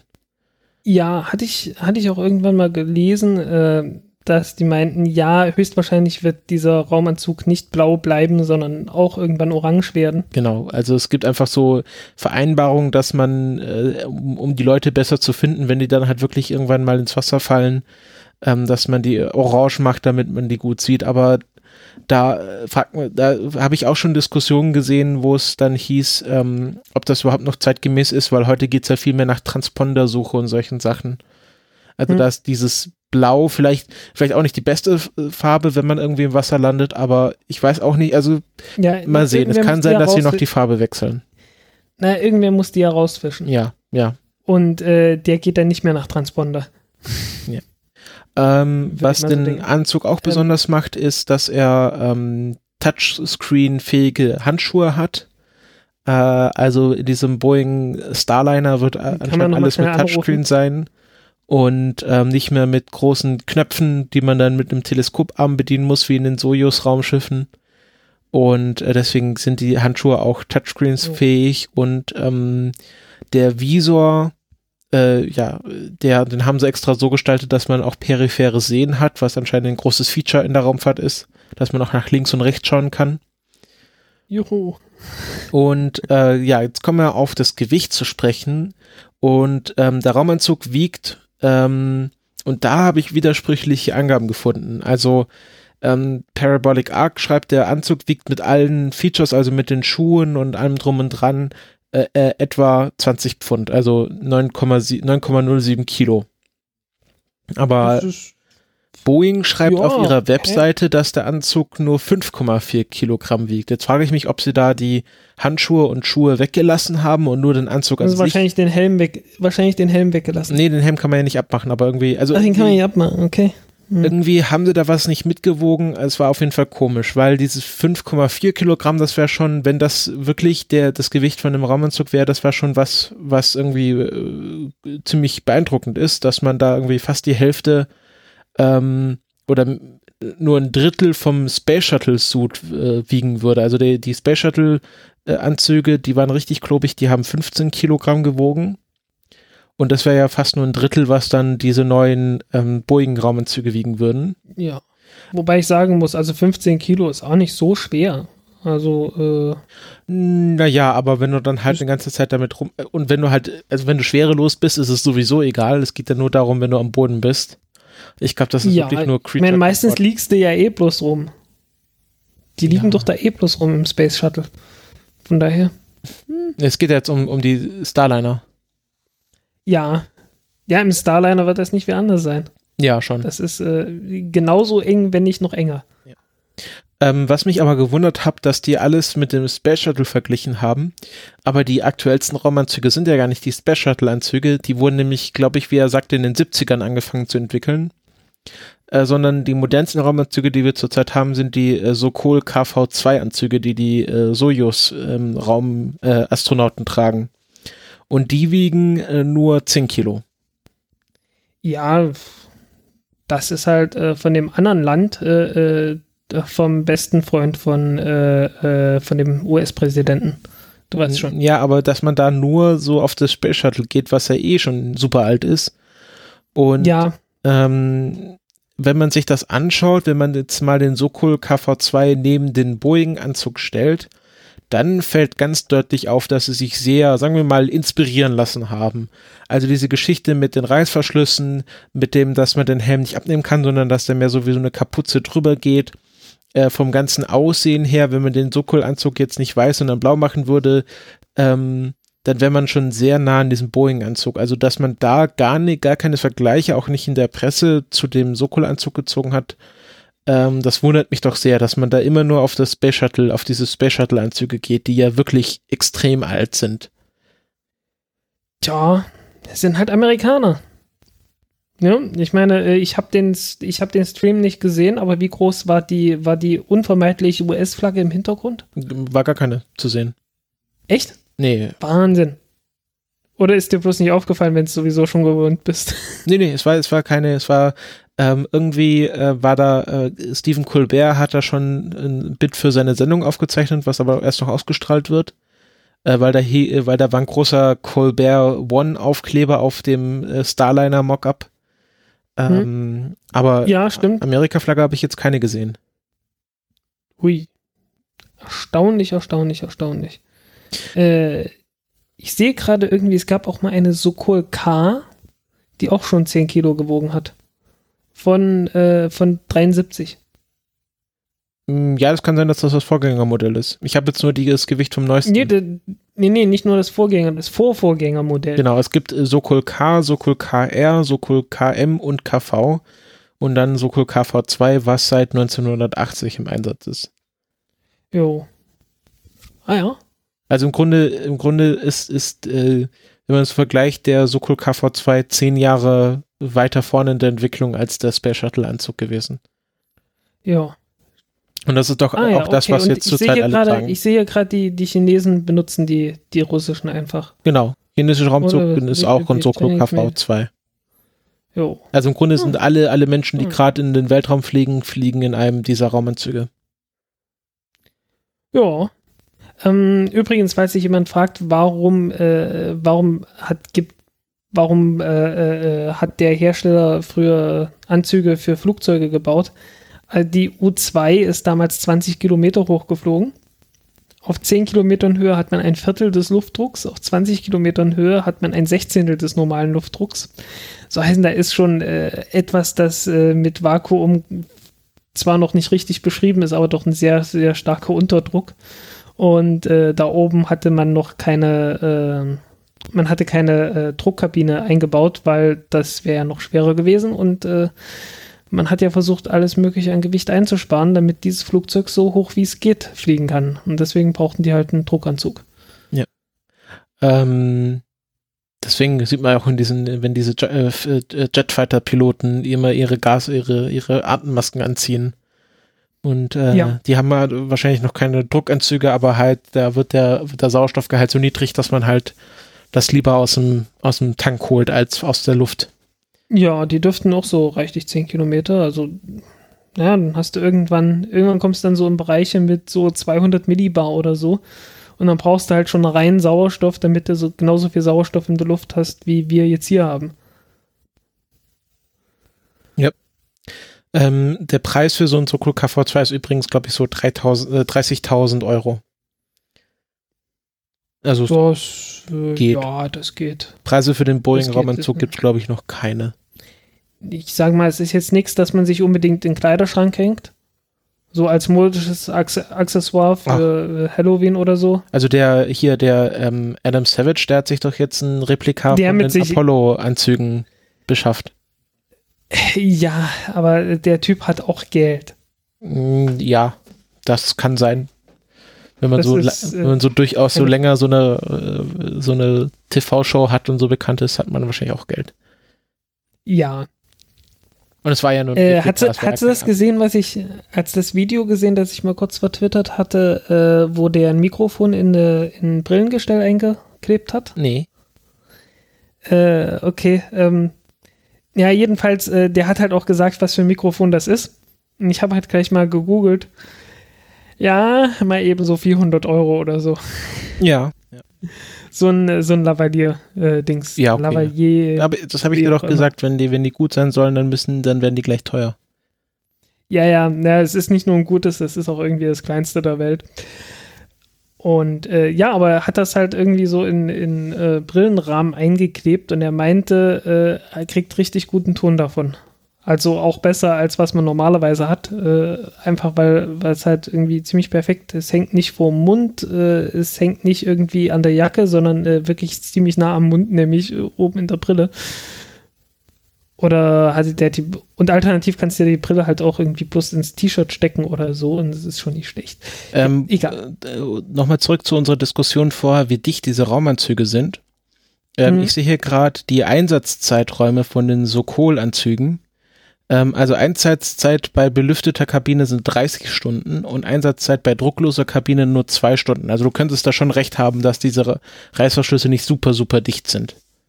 Ja, ja, wie gesagt, ist halt auch klar, wie, weil wozu? Also, wenn du es nicht hinkriegst, innerhalb von einem Orbit runterzukommen und zu landen, äh, dann, dann muss irgendwie sowas schwer böse schiefgegangen sind, dass du höchstwahrscheinlich die sowieso nicht mehr retten kannst. Ne? Ich meine, du musst außer, du musst A, alle Luft verloren haben und B, äh, äh, irgendwie halt ziemlich äh, äh, navigationslos sein. Und äh, ja, beides auf einmal, das wird dann sehr, sehr schwer, da überhaupt noch was zu machen. Tja. Wenn es dann passiert, dann heißt es wieder, äh, ja, und daran habt ihr nicht gedacht. Ihr habt ja alle keine Ahnung. Gut, dann äh, habe ich soweit alles zu den Boeing-Raumanzügen gesagt. Also die ersten Tests sollen ja 2018 stattfinden, also dann mit in den Weltraum fliegen.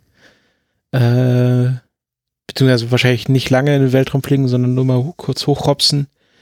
Ähm, und dann werden wir schauen, ob sie dann äh, blau bleiben oder orange werden. Muss man schauen. Also, äh, naja gut, wir haben jetzt Boeing, wir haben SpaceX. SpaceX hat seine noch nicht vorgestellt. Ähm, sonstige, naja, klar, äh, die Chinesen. Äh, sonst will gerade keiner, glaube ich. Mm, nee. Äh, Blue Origin, Moment, Blue Origin. Ich weiß gar nicht, was die machen. Ich weiß gar nicht, ob die Druckanzüge, ich denke nicht, dass sie Druckanzüge für ihre Touristen haben. Mm, ich meine. Weiß ich nicht. Ich meine, die fliegen auf 100 Kilometer hoch. Ja, okay, aber. Ich weiß es nicht. Aber wenn die mal ihr Raumschiff-Business ausbauen wollen, Ja, dann schon. Also, äh, aber da muss ja erstmal die, die Rakete da sein. ich denke mal, sie werden Äh, jetzt gerade aktiv an keinen Raumanzügen arbeiten. Ja, äh, wobei vorhin habe ich irgendwie heute im Laufe des Tages hatte ich auch ein, ein neues Foto von so einem äh, Test gesehen und die meinen, das funktioniert irgendwie alles von dem äh, BE4-Triebwerk, mit dem sie ja die New Glenn-Rakete antreiben wollen. Mhm. Äh, ja, schön zu sehen, dass sie da Fortschritte machen. Ähm, scheint ja zu funktionieren. Äh, Ja, Ja, hat, muss hattest, man du, hattest du Bedenken, dass das nicht funktioniert? Äh, ach naja, es gab, es gab Leute, die, die Bedenken geäußert hatten. Ich nicht, unbedingt. Nicht allzu viel zumindest. Ich glaube, die waren, ich glaube, die waren noch relativ, relativ konservativ beim Aufbau von den Triebwerken. Also die haben nicht allzu viel Druck im Inneren und haben erstmal gesagt, okay, das Ding muss erstmal funktionieren und dann äh, können wir es immer noch hochzüchten. Apropos nicht funktionieren. Äh, etwas anderes funktioniert auch ganz gewaltig nicht, nämlich Uhren in Satelliten. Ja, Uhren, äh, ja. Galileo-Satelliten, ganz genau genommen. Ähm, Navigationssatelliten brauchen Uhren. Warum? weil äh, du bist, äh, äh, also, du musst bestimmen, wie weit du, also du, du willst ja wissen, wo du bist auf der Erde. Also wir sprechen von Navigationssatelliten wie zum Beispiel GPS. Wie zum Beispiel Galileo. Ja, Galileo Als- ist, das wissen vielleicht nicht alle. Europäischer Patriot und so. Wir müssen, ja, wir müssen ja, wir müssen davon ausgehen, dass nicht alle wissen, was Galileo ist. Ja, also Galileo ist halt das europäische Navigations Satellitennavigationssystem, äh, das jetzt irgendwie mit Fanfare Ende des Jahres äh, äh, offiziell angefahren wurde. Und äh, ja, hat man insgesamt schon 20 Satelliten, glaube ich, gestartet. Äh, die letzten vier sind noch nicht aktiv. Die ersten zwei hat man außer Gefecht gesetzt, also beziehungsweise waren halt bloß Testsatelliten, die dann halt nie für den Betrieb äh, vorgesehen waren. Äh, zwei weitere ähm, sind im falschen Orbit. Wurden mit einer Soyuz-Rakete gestartet, die irgendwie den Orbit nicht ganz erreicht hatte. Und äh, ich glaube, dann sind jetzt irgendwie elf Stück davon tatsächlich aktiv zurzeit. Ähm, ja, jeder dieser Satelliten hat äh, insgesamt vier Atomuhren an Bord. Äh, zwei Rubidium-Uhren und zwei äh, äh, Wasserstoff-Maser-Uhren.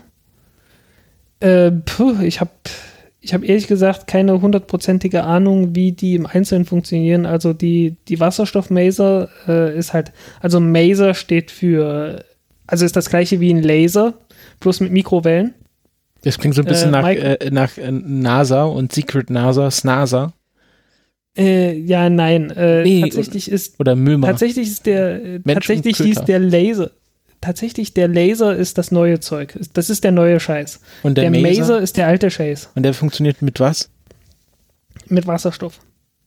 Hä? Ähm, also Maser steht für Microwave Amplification by Stimulated Emission of Radiation. Mhm. Und äh, die ersten Laser hießen halt nicht Laser, sondern die hießen halt optische Maser. Okay.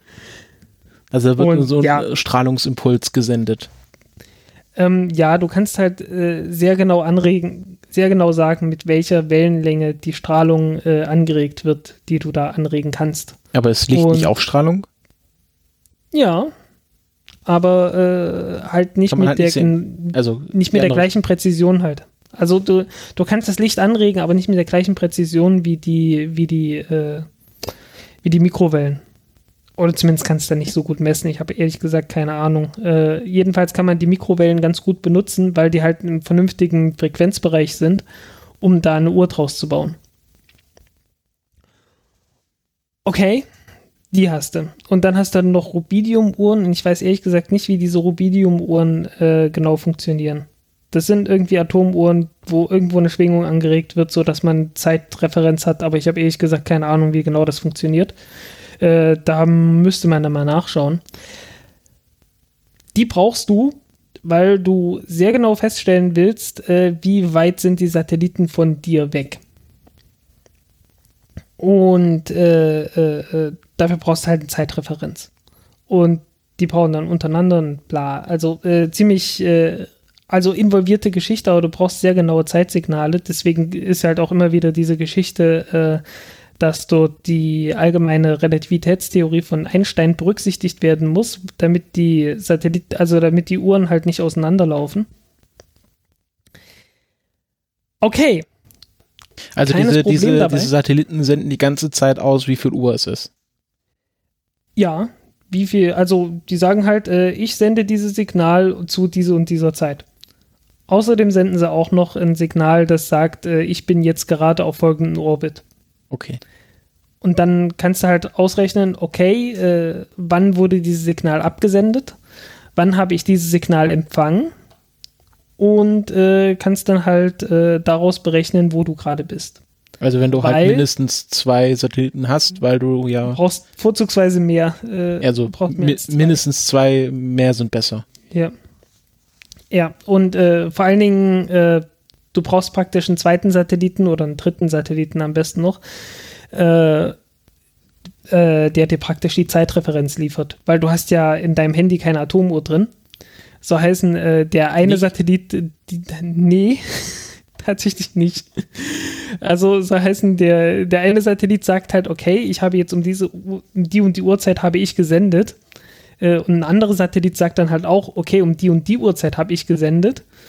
Und äh, ja, du benutzt dann halt die Tatsache, dass beide Zeitsignale praktisch von, also sehr präzise sind und von einer Atomuhr kommen, äh, um halt zu gucken, ähm, wie lange waren die Zeitsignale jetzt genau unterwegs und äh, von wann genau kamen die.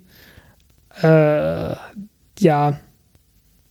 Also du brauchst dann halt äh, vorzugsweise, glaube ich, drei oder vier Satelliten, um halt äh, deinen Standort exakt festzunageln. Aus den ganzen Informationen, die du damit bekommst. No, also du brauchst halt, äh, äh, du, du hast halt irgendwie ähm, vier Variablen, die du bestimmen musst. Ne? Rechts, links, oben, unten, vorne, hinten. Das sind drei Variablen. Und dann brauchst du noch die Zeit, die du festnageln musst. Dann hast du insgesamt vier Unbekannte und du brauchst äh, entsprechend vier Gleichungen und damit vier Satelliten, um diese Unbekannten zu bestimmen. Deswegen brauchst du vorzugsweise vier, äh, vier Satelliten, um das zu machen, aber ich glaube, es reichen auch drei und äh, dann bist du zwar nicht mehr eindeutig, aber äh, es gibt nur zwei Punkte, die äh, an, also du kriegst Ja, dann halt eine Lösung mit meistens- zwei Lösungen. Wenn du das irgendwie im Auto oder auf dem Handy hast, bist du ja äh, höhentechnisch immer sehr auf einen Ort gebunden. Also Exakt. so anderthalb Meter über dem Exakt. Boden.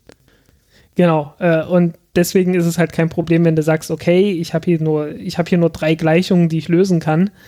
Dann hat meine Lösung zwar zwei, also dann habe ich zwar zwei mögliche Lösungen aus meinem Gleichungssystem, aber du kannst halt eine von den beiden Lösungen rausschmeißen.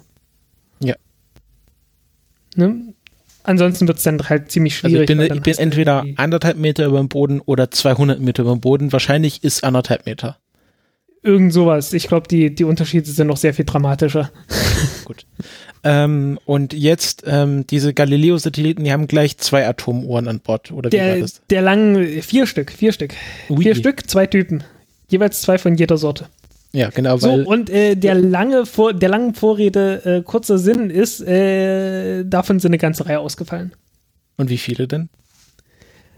Äh, insgesamt äh, zehn Stück. Eine davon konnten sie wiederbeleben. Nee, äh, waren noch also elf und neun. konnten sie wiederbeleben. Nee, ich Ah, habe okay. zehn Gut. gehört und äh, äh, jetzt sind es nur noch neun. Gut. Also das ist das, was ich gehört hatte. Es sei denn, es ist zwischendurch noch einer ausgefallen. Ich habe keine Ahnung. Nee, ich habe ja, nur Wenn die- dann. ich hab ja nur die Pressekonferenz gesehen, da waren es irgendwie. Ja. Auf jeden Fall, die sind ausgefallen. Warum? Äh, weil irgendwas mit der Elektrik nicht stimmt. Und zwar irgendwas, das man am Boden nicht gefunden hat. Ähm, was exakt es ist, äh, habe ich, ich habe irgendwie so ein paar Theorien gelesen, an die ich mich jetzt im Detail nicht erinnere. Äh, Im Wesentlichen erinnere ich mich deswegen nicht im Detail, weil ich darüber nicht berichten wollte, weil ich mir gesagt habe, ich warte erstmal ab. Ähm, weil es ist halt alles erstmal ein bisschen vorläufig und muss man abwarten, wie es dann, wie es dann genau endet. Äh, wahrscheinlich ist da irgendwo ein Kurzschluss auf einer Platine oder was in der Größenordnung. Äh, irgendwas an den Bedingungen im Weltraum, äh, Schwerelosigkeit, fehlende Luft, irgendwas, äh, sorgt halt dafür, dass du dort äh, irgendwie Abweichungen hast, äh, wo, wodurch die wodurch die Uhren nicht mehr vernünftig funktionieren. Und was die jetzt praktisch machen, ist, die spielen ein bisschen rum damit, mit den Betriebstemperaturen, mit den Spannungen, die sie haben, mit den, äh, mit den Strömen, mit denen die Uhren betrieben werden und so weiter. Äh, und gucken, unter welchen Umständen die, äh, die Uhren praktisch am besten laufen. Ist aber auch nichts Neues, denn äh, die Uhren kommt von irgendeiner so Schweizer Firma und ich habe vergessen, wie die heißt. Müsste im Notfall mal bei mir in dem, in dem Golem-Artikel nachgucken. Ja, da war irgendwie ein, äh, ganz am Ende so ein, so ein Nachtrag gewesen, da steht das dann drin. Äh, und diese Schweizer Firma, die, äh, ja, die hat halt die Uhren hergestellt, ja, sehr aber auch nach China geliefert. Ja, aber ja, ist sehr klischeehaft, aber ist halt so. Äh, also das, das Klischee stimmt halt manchmal einfach, ne? Die Schweizer bauen Uhren. und die liefern die nicht nur, nicht nur äh, an die ESA, um da Galileo-Satelliten zu bauen, sondern die, die haben die auch nach äh, China geliefert für die Beidou-Satelliten und äh, nach Indien für das äh, IRNSS, also das indische regionale Satellitennavigationssystem. Und äh, ja, das, äh, äh, die hatten halt auch so, also sie, sie haben es nicht offiziell gesagt, aber die sagten, ja, wir haben auch ein paar Probleme gehabt und die sind halt auch, die haben halt auch ein bisschen dran rumgespielt, solange bis es funktioniert hat. Ähm, da muss man jetzt abwarten, was da rauskommt. Es hieß nämlich auch, es sind irgendwie wahrscheinlich andere Probleme, die sie haben. Noch dazu, oder? Und ja, ja, irgendwie, wahrscheinlich liegt es halt wirklich irgendwie an, den, an dem System, genau wie die, wie die äh, Galileo-Satelliten zusammengebaut sind. Ähm, ich weiß nicht mehr, wer das gesagt hatte, aber äh, äh, ich glaube, der, der Leiter von dem Galileo-Projekt äh, meinte halt, vielleicht sollte man mal zusehen, dass man eine äh, äh, halt praktisch eine internationale Organisation mehr oder weniger gründet, äh, so eine Kooperation mit den Indern und mit den Chinesen macht, dass man sich über die Erfahrungen mit diesen Uhren austauscht, insofern das halt möglich ist, weil es sind halt militärische Systeme. Ne? Also Galileo nicht, mindestens nicht offiziell. Äh, aber das Indische und das Chinesische ist definitiv militärisch. Mhm. Ne, also das, wenn man sich dieses IRNSS anguckt, das ist halt äh, kein globales System, sondern wirklich bloß für Indien, für das, für die Region dort. Äh, aber diese Region äh, schließt äh, erstaunlicherweise das gesamte Staatsgebiet von Pakistan mit ein. Und man fragt sich natürlich schon, wieso. Ja, weil die Inder ja das äh, nicht so einsehen wollen. Ja, naja. Gibt es dazu noch was zu sagen? Äh, also, wie gesagt, ähm, Galileo hat ein Problem mit den Uhren. Äh, man versucht es irgendwie zu korrigieren. Man hofft, dass das was wird, aber völlig sicher ist man nicht. Ähm, aber ich schätze, beim GPS war es mit Sicherheit auch nicht anders. Da wird man auch so seine Probleme gehabt haben. Ähm, ein bisschen blöd ist natürlich, dass man sich jetzt so, so sehr beeilt hatte, die Satelliten, jetzt die letzten vier Satelliten mit hochzubringen und äh, jetzt plötzlich das festgestellt hat und man äh, darf jetzt die Frage stellen, hat man das jetzt so plötzlich festgestellt? Oder hätte man nicht einfach mal den Start irgendwie verzögern sollen? Aber äh, ich glaube, da gab es dann politische, äh, politischen Druck, dass das Galileo-System so schnell wie es geht irgendwie gestartet werden sollte. Äh, ja, also ESA und Politik. Ne? Ja, ich fand das auch, also es gab ja diese, ähm, das äh, Weil ich meine, es ist, es ist ziemlich klar, es ist ziemlich klar, es sind zehn, so, zehn dieser Uhren ausgefallen und das ist mit Sicherheit nicht in, im letzten Monat irgendwie plötzlich bekannt geworden. Genau, das wollte ich gerade sagen. Es gab ja dieses äh, jährliche Pressefrühstück, äh, wo für meinen Geschmack zu wenig gefrühstückt wurde, wo der ähm, ESA-Direktor ähm, so halt über, über das vergangene Jahr und über das nächste Jahr informiert. Also Jan Wörner hm. kennt ihr ja vielleicht aus diesem Podcast.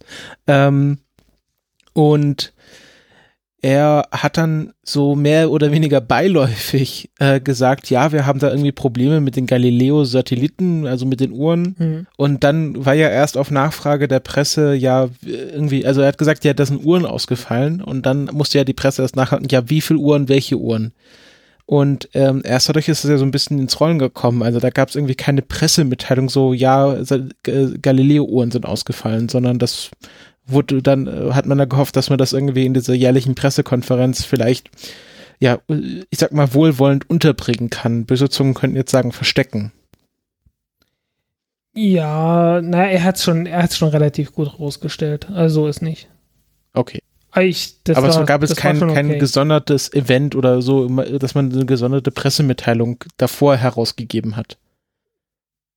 Ja, davor nicht, aber es kam dann sehr schnell über, äh, über DPA und so weiter ging's dann. Ja, danach gab es Also auch eine habe Presseerklärung der ESA. Ja, ich, als die, als die Presse, also als diese ganze äh, Pressekonferenz anfing, war ich ja noch im Bett. und äh, bin dann äh, irgendwann später aufgestanden und äh, habe halt so geguckt, irgendwie, ob Golem irgendwie Artikel hat und da stand dann halt hier DPA irgendwas bla. Und äh, daher habe ich es erfahren und habe mich dann ganz schnell mal gesputet und mir die Pressekonferenz nochmal angeschaut. Nee, ich hatte das ja, ich hatte das schon länger, weil ich da gerade Zeit hatte und ich hatte mir das schon vorgenommen. Und das war Mhm. so, es- für mich war es so eine beiläufige Erwähnung, dass ich halt geglaubt hatte, dass ich das einfach nicht mitbekommen habe, aber dass das alle anderen Mhm. schon wussten. Ja, äh, Space Intel Report hat äh, ein Interview mit dem Leiter des Galileo-Programms, äh, Javier oder Ja. was weiß ich, äh, Javier, Wie, wie, wie heißt die Seite? Benedicto, es, es ist ein äh, äh, Space Intel Report. Space Inter Report, okay. Das klingt so ein bisschen nach äh, äh, Ja. Äh, das, äh, das Politbüro Space muss mal hier Report. Slack. Ich müsste mal in den Slack reingehen und dann äh, Ja. gebe ich dir hier auch dieses ähm, d, d, d, d, bitteschön. Ähm, Thank bitteschön. Ähm, ja, da steht halt noch mal, da stehen noch ein paar mehr Details drin. Okay. Wir reden jetzt über Riesenwellen auf der Venus. so. Ähm, wenn man das schon hat, muss man auch. Und ich kann das, ich kann das natürlich auch machen. Ich kann das auch so richtig tief machen, wenn ich das Mikrofon richtig rannehme, aber das klingt dann auch richtig beschissen. Da hast du Ja. nicht ganz unrecht. Genau. Ähm, japanische, japanische Wissenschaftler haben herausgefunden, dass ähm, es auf der Venus Riesenwellen gibt. Ähm, es gibt ja die äh, Raumsonde, äh, warte, ich habe es mir aufgeschrieben. Die heißt, die heißt, die heißt, die Äh, heißt. Akatsuki, ne? Genau, Raumsonde Akatsuki, was auf Japanisch äh, Morgenstern heißt. Und äh, die fliegt schon seit 2015 äh, um die Venus herum und hat auch im Sollte das seit einer halben Ewigkeit länger tun, aber die hat noch eine Ehrenrunde um die Sonne gedreht, weil sie den Einschuss am Anfang nicht geschafft hat. Ach stimmt, da war was, ich erinnere mich. Ähm, und äh, Akatsuki hat am 7. Dezember vier Fotos von äh, der Venus gemacht. Ich glaube, wir sind jetzt maximal weg von der, von der richtigen Aussprache. Äh, Akatsuki, warte kurz. Akatsuki, ich habe keine Ahnung, wie es betont wird, aber das ist mit Nee, da Sicherheit, also Akatsuki, Google, Akatsuki ist mit Sicherheit das, also weit weg, wie es geht. Google Translate, also gehen wir mal hier, ähm, Ich habe keine Japanisch, Japanisch. Ja. Vielleicht gibt's ja, vielleicht hat's ja, vielleicht hat ja die Wikipedia die richtige Aussprache. Ähm, Ja. Pronunciation. Es gibt bei, es gibt bei Naruto gibt's offensichtlich jemanden, genau, how to pronounce so- Akatsuki. Akatsuki. Hm, okay. Also einigen wir uns mal auf Akatsuki. Das ist jetzt die kleine Podcast-Aussprache. Also, Ja, diese Sonde, nehmt's, nehmt's uns nicht übel, nicht viel übler als notwendig und äh, korrigiert uns einfach. ja, also wenn jemand des Japanischen mächtig ist, kann uns mal bitte die Äh. richtige Aussprache von Akatsuki. Akatsuki. Bele- Ja, ich hab Ehre deiner Familie beleidigt. Also ich, ich habe ja früher äh, Tanegashima immer gesagt. Äh, ich habe gelernt, es heißt Tanegashima. Das ist Tanigashima. Äh, einfach nur, einfach nur anders betont, weißt ja, du? ne, was ist, was heißt das? Äh, oh, das ist, das ist auf jeden Fall die Insel im Süden von Japan, von der die Raketen gerne mal gestartet werden. Ach so. Äh, sehr schöner Weltraumbahnhof, also einer der schönsten der Welt, weil Ja. irgendwie schön tropisch, viele Palmen davor und Ist ja, das nicht auch so direkt an der Küste oder so? ja, wie fast alle. Ja, aber Außer so von au- auf so. Klippen sehr dramatisch. Äh, weiß ich gerade nicht hundertprozentig bei dem. Also hier der, der ein Stück weiter nördlich, von dem letztens diese, diese kleine Rakete gestartet ist, die es nicht geschafft hatte. Hatten wir uns darüber schon unterhalten? Ja, hatten Ja. wir. Äh, und äh, ja, die, äh, äh, ja, das war halt sehr klippenartig. Äh, aber Geiststimme?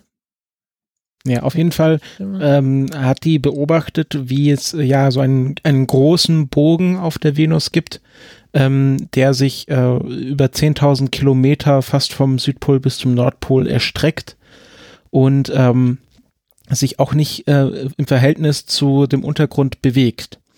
Ähm, also wer es jetzt nicht, wer sich jetzt nicht äh, sehr gut mit dem Venuswetter auskennt, das ist ja äh, doch äh, Wetter, was man häufiger mal checkt, äh, weniger häufig checkt.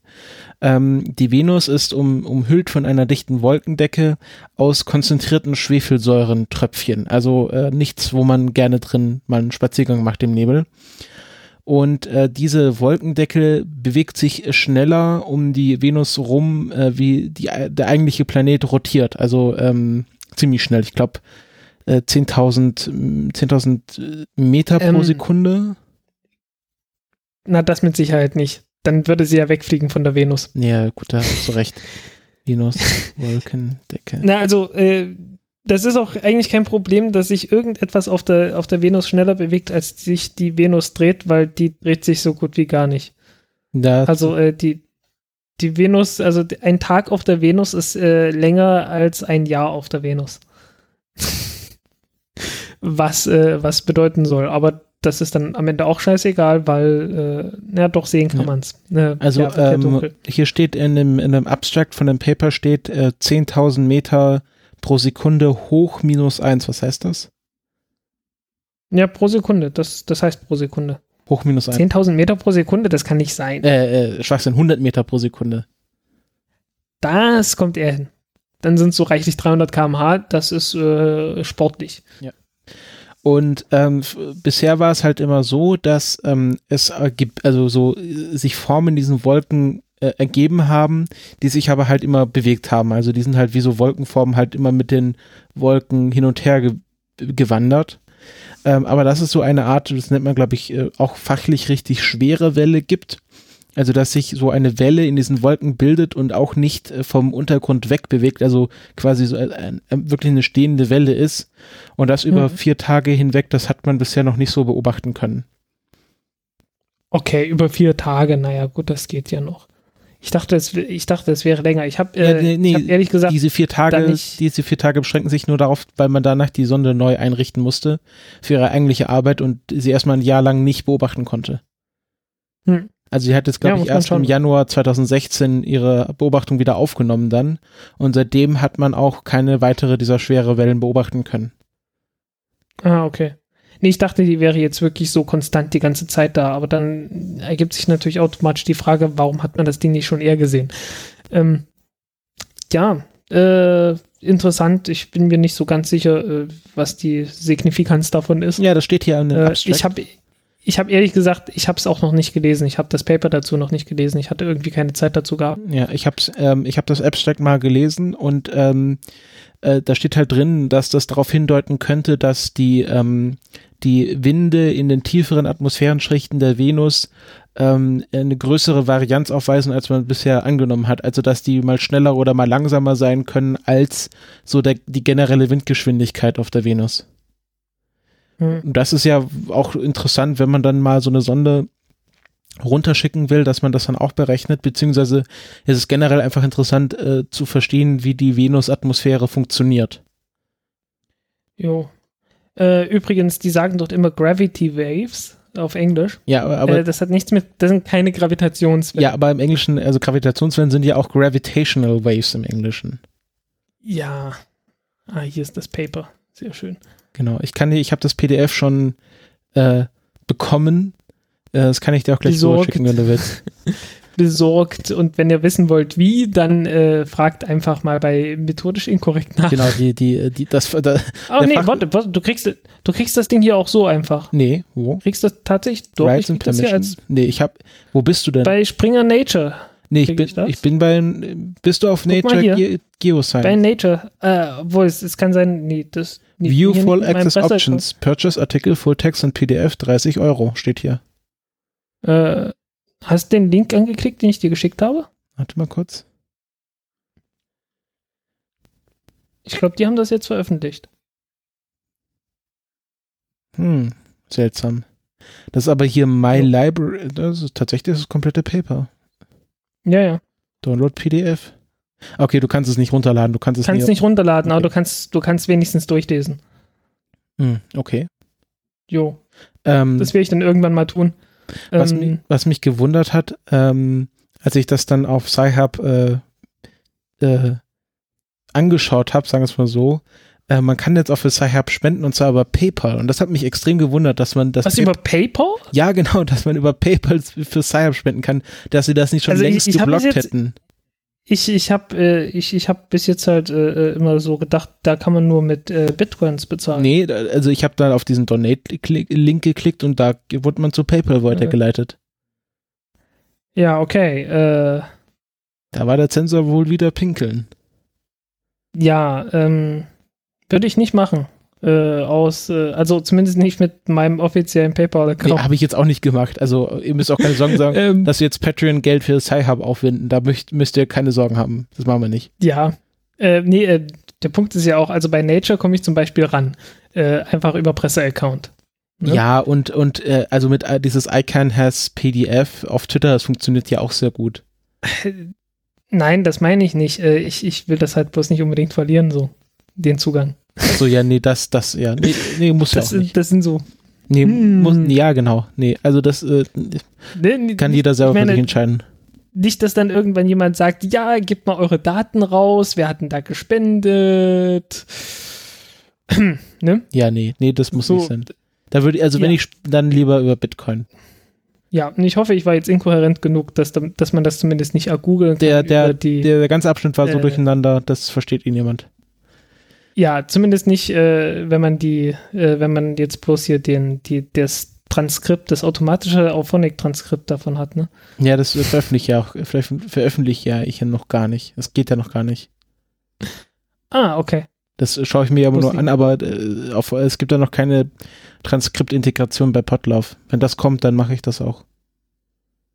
Okay. Ähm, äh, genau. Und ja, also die, das ist einmal interessant, halt einfach so als aus Forschungssicht und halt auch interessant, weil es Aufschlüsse über die ähm, Beschaffenheit der Atmosphäre der Venus gibt, auch in tieferen Lagen. Und dieses Phänomen kann man anscheinend auch äh, in, auf der Erde beobachten. Also wenn, wenn so Wolkendecken über einen Berg sich so drüber schieben und dann quasi hinten wieder runterfallen, dann entstehen auch diese schwere Wellen.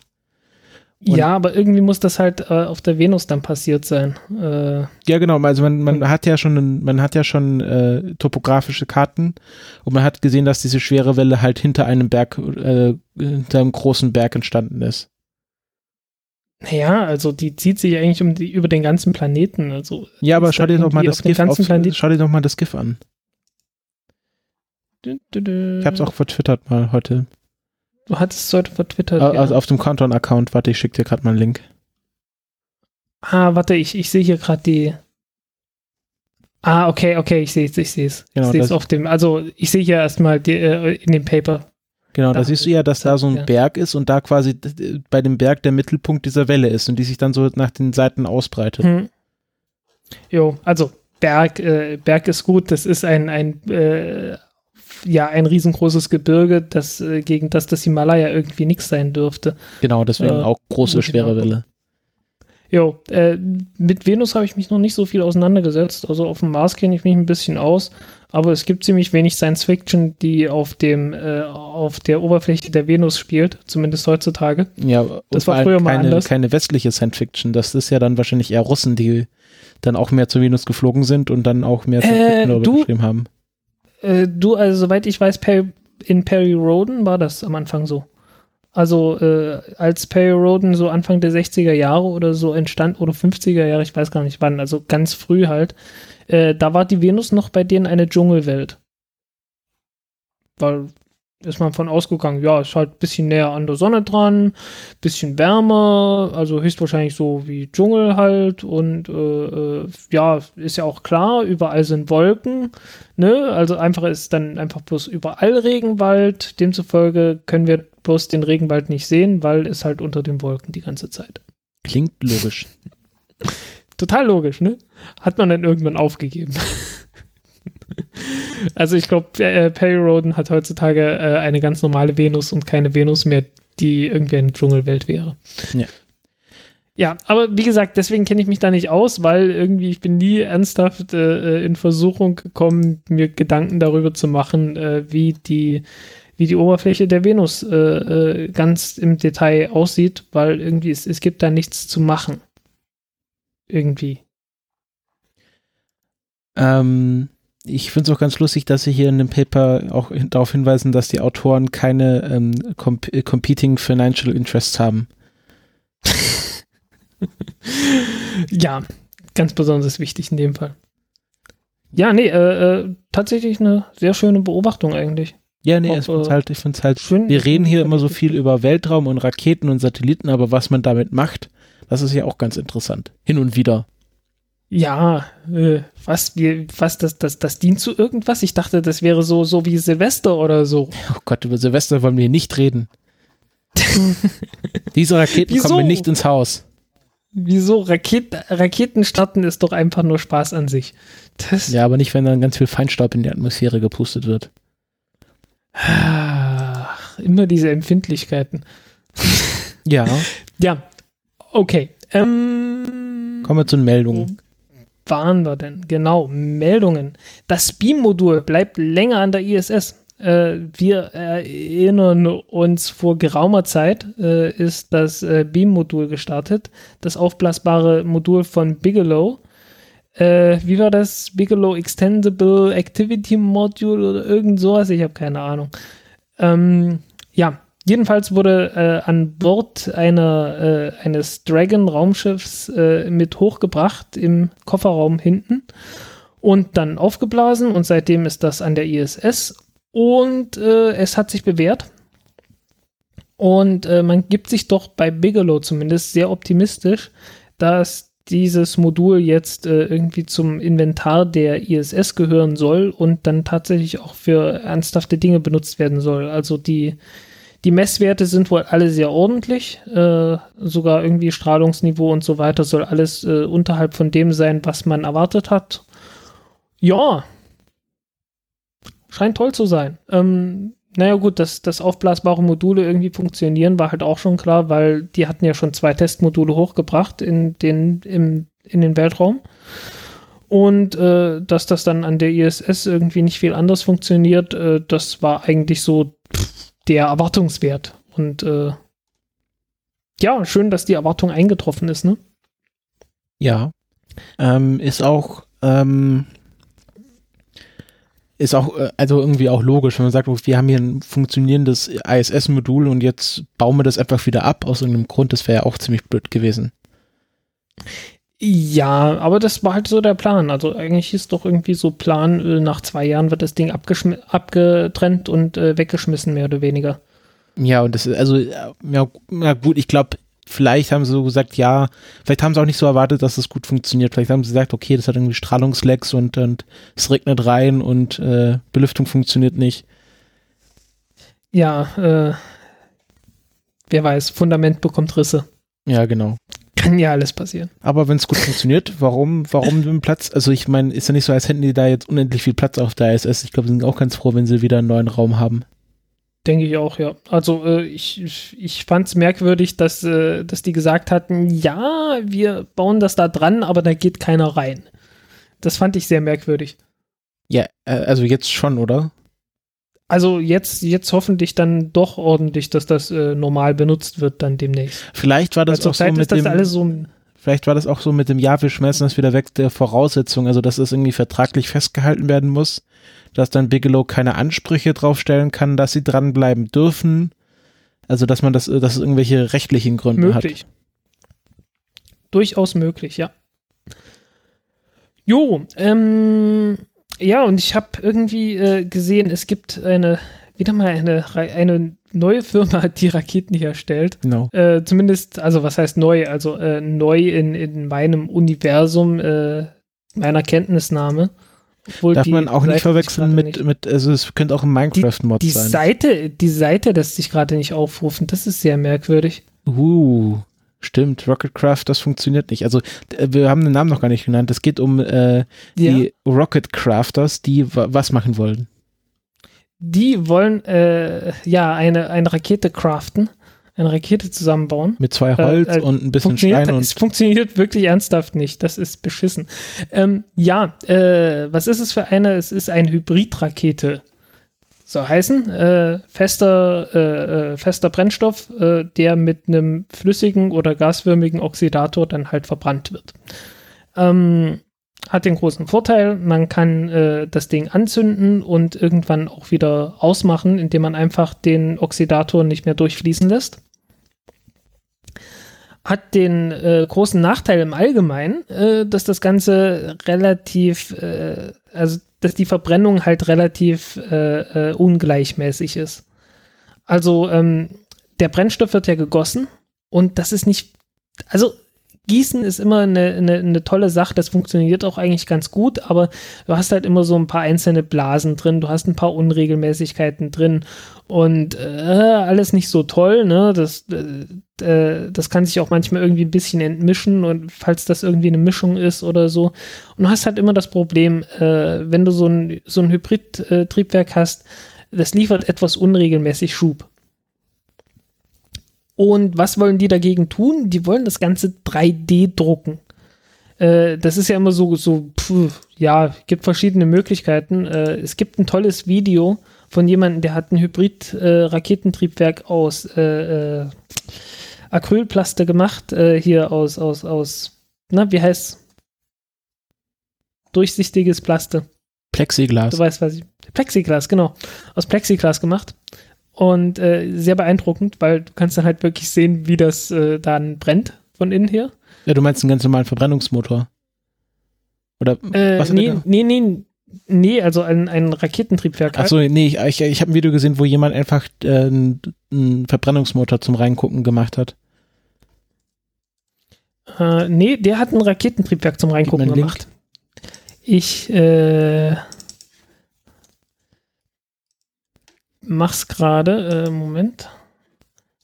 Ich weiß nicht, ob das das Video ist, das ich hatte, aber so oder so ähnlich sieht das dann halt aus. Okay. Wie auch hier in dem Bild zu sehen. Also nicht Es besonders groß ist es, aber immerhin.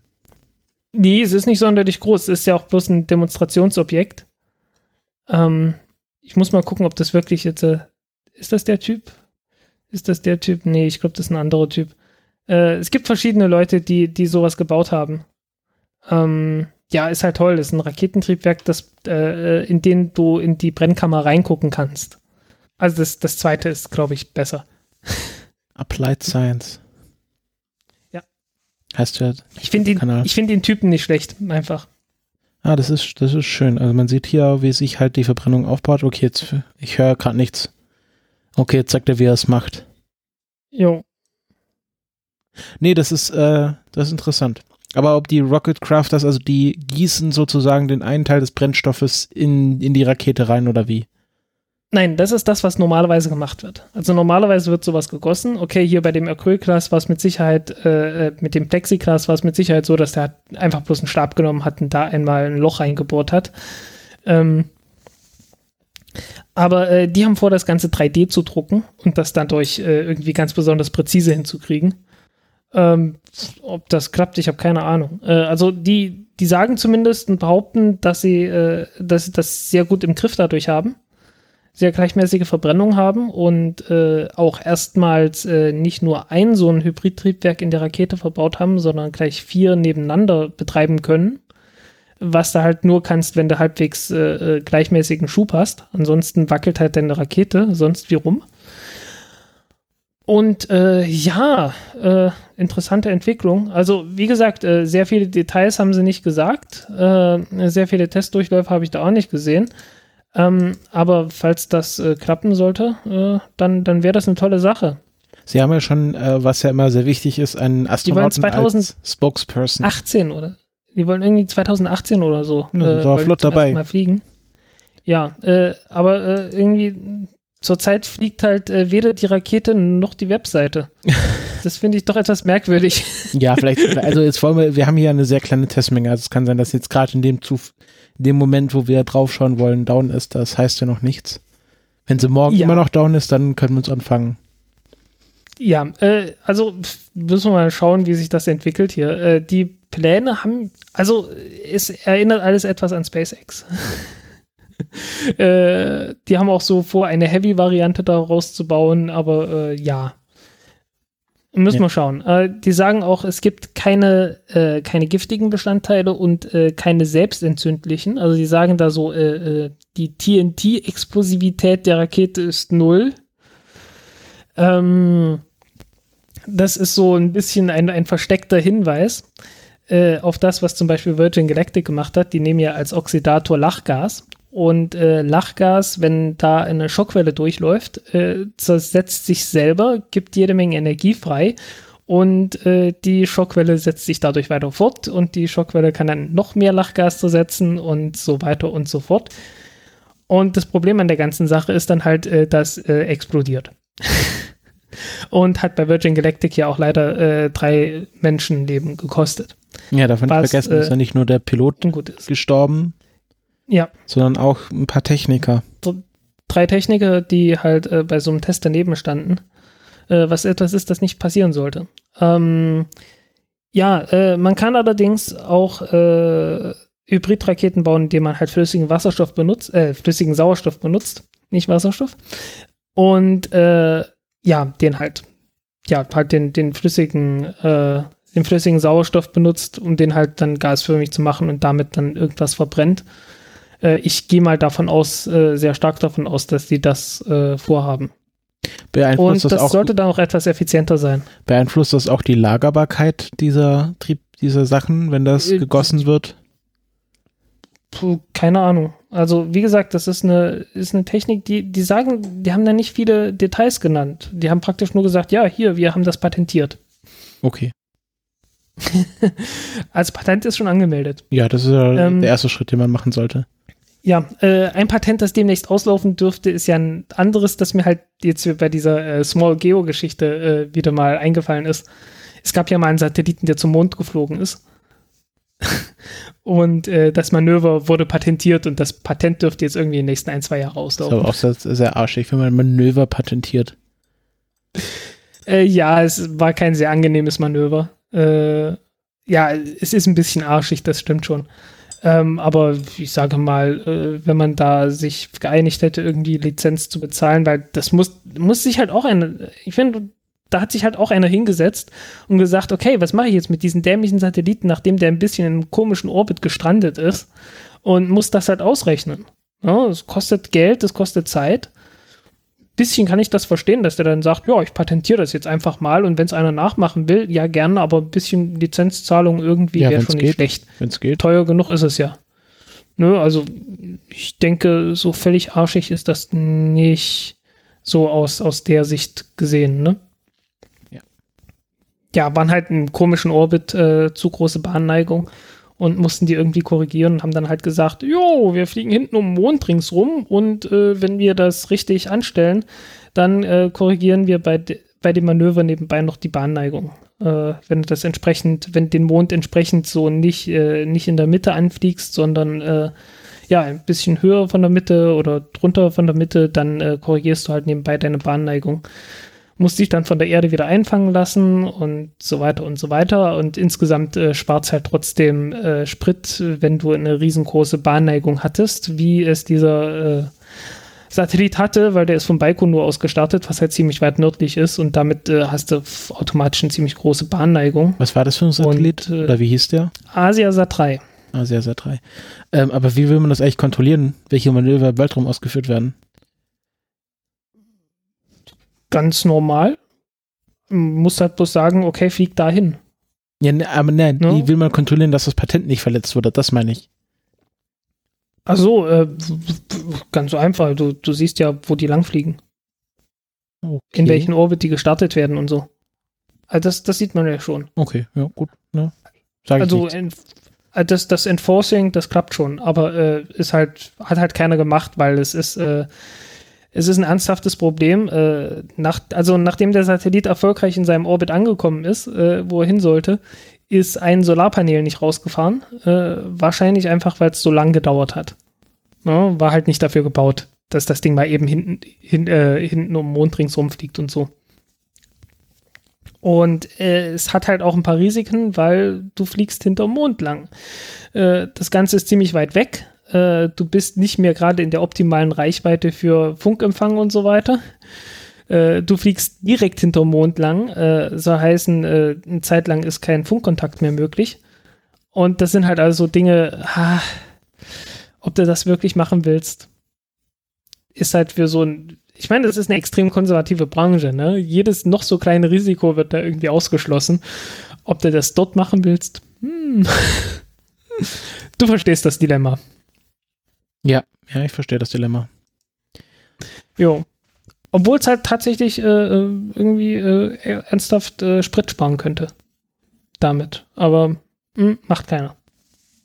Ja, meinst du, vielleicht, vielleicht, wenn jetzt der Google Lunar X-Preis wieder die Gemüter erhitzt und dann wieder alle wieder zum Mond fliegen wollen. Ja, wer weiß. Aber bevor man ah, zum Mond fliegt, muss man erstmal Raketen starten können. Und die Russen ja. haben damit ernsthafte Probleme zurzeit. Äh, ja, okay, dass, dass, dass russische Raketen irgendwie Probleme haben. Äh, Gerade die Proton-Rakete, die ja irgendwie ihren, ihren äh, also wirklich äh, erstaunlich konstant eine Erfolgsquote von 90 Prozent hat. So heißen, jeder zehnte Start geht schief. Ähm, bei der Soyuz ist man solche Probleme eigentlich nicht gewöhnt, hatte sie aber in letzter Zeit. Äh, das ist ungewöhnlich und man hat jetzt halt äh, geguckt, äh, wer stellt eigentlich diese Triebwerke her, die, da, die die ganze Zeit jetzt versagt haben und äh, hat da dann doch ein paar Qualitätsprobleme gefunden. Ähm, entsprechenden, entsprechenden Link kann ich dir entsprechend auch noch hier geben.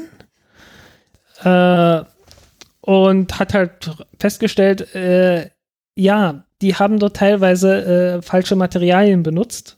Anstatt irgendwie das richtig gut hitzebeständige Zeug, einfach irgendwelches billiges Zeugs genommen. Äh, und dann ist halt kein Wunder, dass ab und zu mal irgendwelche Triebwerke sich selbst zerlegen. Wie äh, vor kurzem halt passiert ist bei dem äh, Start von, von dem Progress-Transporter, wo die dritte Stufe sich zerlegt hat. Äh, sehr ärgerlich das. Und äh, also es, es, erinnert mich an diesen Start, äh, den es irgendwann mal gab, als irgendwie das falsche, der falsche Treibstoff reingemacht wurde. Also irgendwie oder oder zu wenig oder so. Also das ist das halt ja wie, wie haben die statt statt Diesel super getankt oder wie?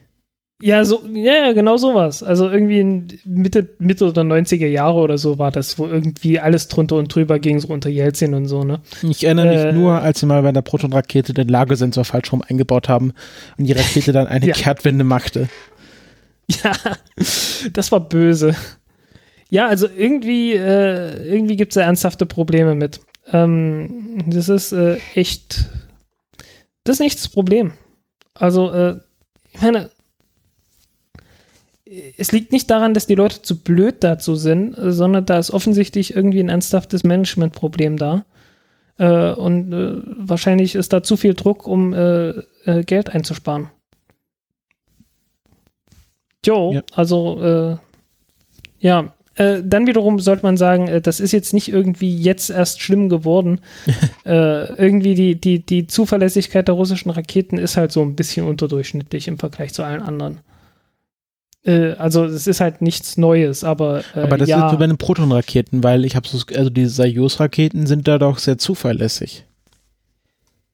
Äh, auch nicht unbedingt. Also ich meine, denk mal an den Start von den beiden Galileo-Satelliten, die jetzt im falschen Orbit sind. Ja, aber so äh, generell. Generell sind sie etwas besser. Gerade die bemannten, da ist nicht viel ja, passiert. Ja. Also das ist durchaus, durchaus auffällig. Also die, die bemannten Flüge, da ist irgendwie ständig alles gut gelaufen. Wahrscheinlich passen sie dort einfach besser auf. Äh, wahrscheinlich haben die unterschiedliche Prozeduren, je nachdem. Äh, ich denke mal, die Standards sind auch ein bisschen anders, wenn, wenn man Menschen ins All schießt. Ja, meine ich halt. Äh, ja. Wahrscheinlich auch je nach Kunde. Ne? Also, dass man, dass man so für die russische Regierung da etwas anders agiert als für internationale. Weil für internationale, ne, da kommen die Devisen rein und so weiter. Ähm, für die eigenen nicht so sehr und da kann man wahrscheinlich mehr sparen. Das war ja auch zum Beispiel auffällig bei, des, bei der Zenit-Rakete. die halt äh, für russische Starts irgendwie einen ziemlich schlechten, äh, also ziemlich schlechten Schnitt hatte. Aber äh, für, für ähm, Sea Launch hatten sie auch ihre Probleme, aber es war nicht ganz so schlimm. Etwas weniger schlimm. Ja. Ja. Und ich meine, guck dir dieses RD 180 an. Was Das ist dem? perfekt. Ja, darf, Ja, man, nur nicht, ist darf ja- man halt nur nicht benutzen, ist halt politisch schwierig. Ja, das ist politisch, aber guck, guck dir an, wie zuverlässig das ist. Ja, die, also die äh, Atlas, äh, Atlas 5 verwendet das doch, oder? Ja, ja, genau. Und die hat ja keine Fehler Atlas gehabt. 3, bis halt Atlas auf den 3 einen und Atlas letztes 5. Ja, okay, aber das lag irgendwie an der Mischung oder so. Aber so, so alles in allem muss man da doch sagen, hey, ziemlich gut. Ähm, und äh, sehr viel besser als alles, was die Russen selbst so benutzen. Das ist äh, immer äh, durchaus äh, erstaunlich. Dann wiederum verlangen die halt auch ganz schön viel Geld für das Ding. Und ich schätze, die wollen die, die Profitquote dann nicht äh, irgendwie riskieren. Ja. Also ich, ich glaube so, die, die Selbstkosten sind so unter 10 Millionen. Ich glaube, die ersten RD 180 wurden für 10 Millionen Dollar verkauft. Und jetzt ist man so bei 25 Millionen. Okay. Ah, die, die haben irgendwann angefangen, die Preise generell anzuziehen. Äh, und äh, ja. ja, also es äh, war ja auch so ein Problem, ne? Also irgendwie, man, man hat ja doch das Gefühl, in den 90er Jahren gab es da Ausverkauf in Russland, äh, der wohl auch nicht völlig freiwillig war und kaum war Putin dran, äh, äh, wurde das dann doch äh, deutlich anders. Mhm. Also kaum war Putin dran, da haben die doch schon ein bisschen mehr auf äh, den, das, das eigene Wohl geachtet. Also, ja, also ich hatte es ja schon ein paar Mal, glaube ich, gesagt, also Putin war nicht unbedingt, ist, ist nach unseren Standards nicht unbedingt ein guter Präsident, aber es war halt äh, in Anbetracht dessen, wie die Lage in Russland war, halt echt die bessere Wahl im Vergleich zu so ziemlich allen anderen. Aber das war halt auch eine extrem verzweifelte Lage, ne? Ein, ähm, also äh, nach den russischen Ende Standards ist er ein guter russischer Präsident. Na, äh, nach den Standards von 1998, als der halt gewählt wurde. Äh, du darfst nicht vergessen, äh, Russland hat gerade so die Pleite, äh, also äh, ist gerade in Konkurs gegangen. Äh, die Lebenserwartung ist merklich runtergegangen, also irgendwie um drei Jahre gesunken zu der Zeit, weil halt überhaupt nichts mehr lief. Ähm, das war schon, also es war eine extrem harte Zeit was damals los war. Und deswegen mögen die Leute halt den Putin, weil der hat die halt da rausgeholt. Also das ist halt, hm, Ja, ja. auch wenn er halt nach allen anderen Maßstäben halt kein sonderlich guter Präsident ist, aber in Anbetracht, äh, in Anbetracht der Lage, in der sie waren, äh, war es halt wenigstens mal einer, der, der irgendwas hingekriegt hat. Auch Ja, und da die, geht es halt nicht um Luxus, sondern irgendwie einfach bloß ums bloße Überleben. auch die, ähm, also auch die Invasion in der Krim, das war ja aus russischer Sicht vollkommen legitim und ganz toll, was, was Putin gemacht hat. Also die Russen Ja, das ist ja eine- mega. Ja, das ist eine andere Sache. Äh, das ist, äh, da, da, da ist jetzt kein Zwang oder so dahinter gewesen, aber äh, der Punkt ist halt irgendwie 98 waren die halt letzten Endes in einer Zwangslage, wo man sagt, äh, also entweder passiert hier jetzt irgendwie was äh, Ernsthaftes, dass die, dass die, dass die äh, Regierung mal wieder aus dem Arsch kommt und irgendwas hier überhaupt mal organisiert wird, weil war ja totaler Ausverkauf, es war ein äh, ja, also die, der, der Staat hat ja sich um gar nichts mehr gekümmert, hat sich um die Menschen nicht mehr gekümmert. War halt klar, dass die Leute dann sagen, okay, wenn jetzt hier einer auftritt, der sagt, äh, wir, we make Russia great again sozusagen, ne, äh, dass das schon mal ein bisschen besser ist als überhaupt nichts, äh, ja, doch. Das hat jetzt nichts mit, mit Trump und USA zu tun, das ist eine andere Lage. Also da hatte man eine halbwegs funktionierende Regierung und dann zu sagen, äh, Trump, we, we make USA great again, äh, America, let's make America great again, äh, das ist eine völlig andere Situation. Also, ja, Putin war halt einfach bloß in der, in einer richtig beschissenen Lage, war es halt so ein bisschen besser als der Rest. Mehr, nicht mehr, nicht weniger. Ähm, kommen wir zu der nächsten Meldung. Entschuldigung, dass ich dich hier so abbreche, aber ich finde, du hast alles gesagt. Ich wollte auch nichts Ja, dazu genau, fügen genau. mehr. Also die, da ist mir ist jetzt gerade keine gute Überleitung eingefallen. Ähm, eine ganz kurze Meldung von mir. Ähm, die Präsidentin von SpaceX, äh, Gwen Shotwell, die, die, also die Schreibweise von Gwen überrascht mich immer wieder. Also G-W-Y-N-N-E. Ähm, äh, erinnert mich an Walisisch und irgendwie so, so komische Sprachen. also Gwynethef äh, Shotwell.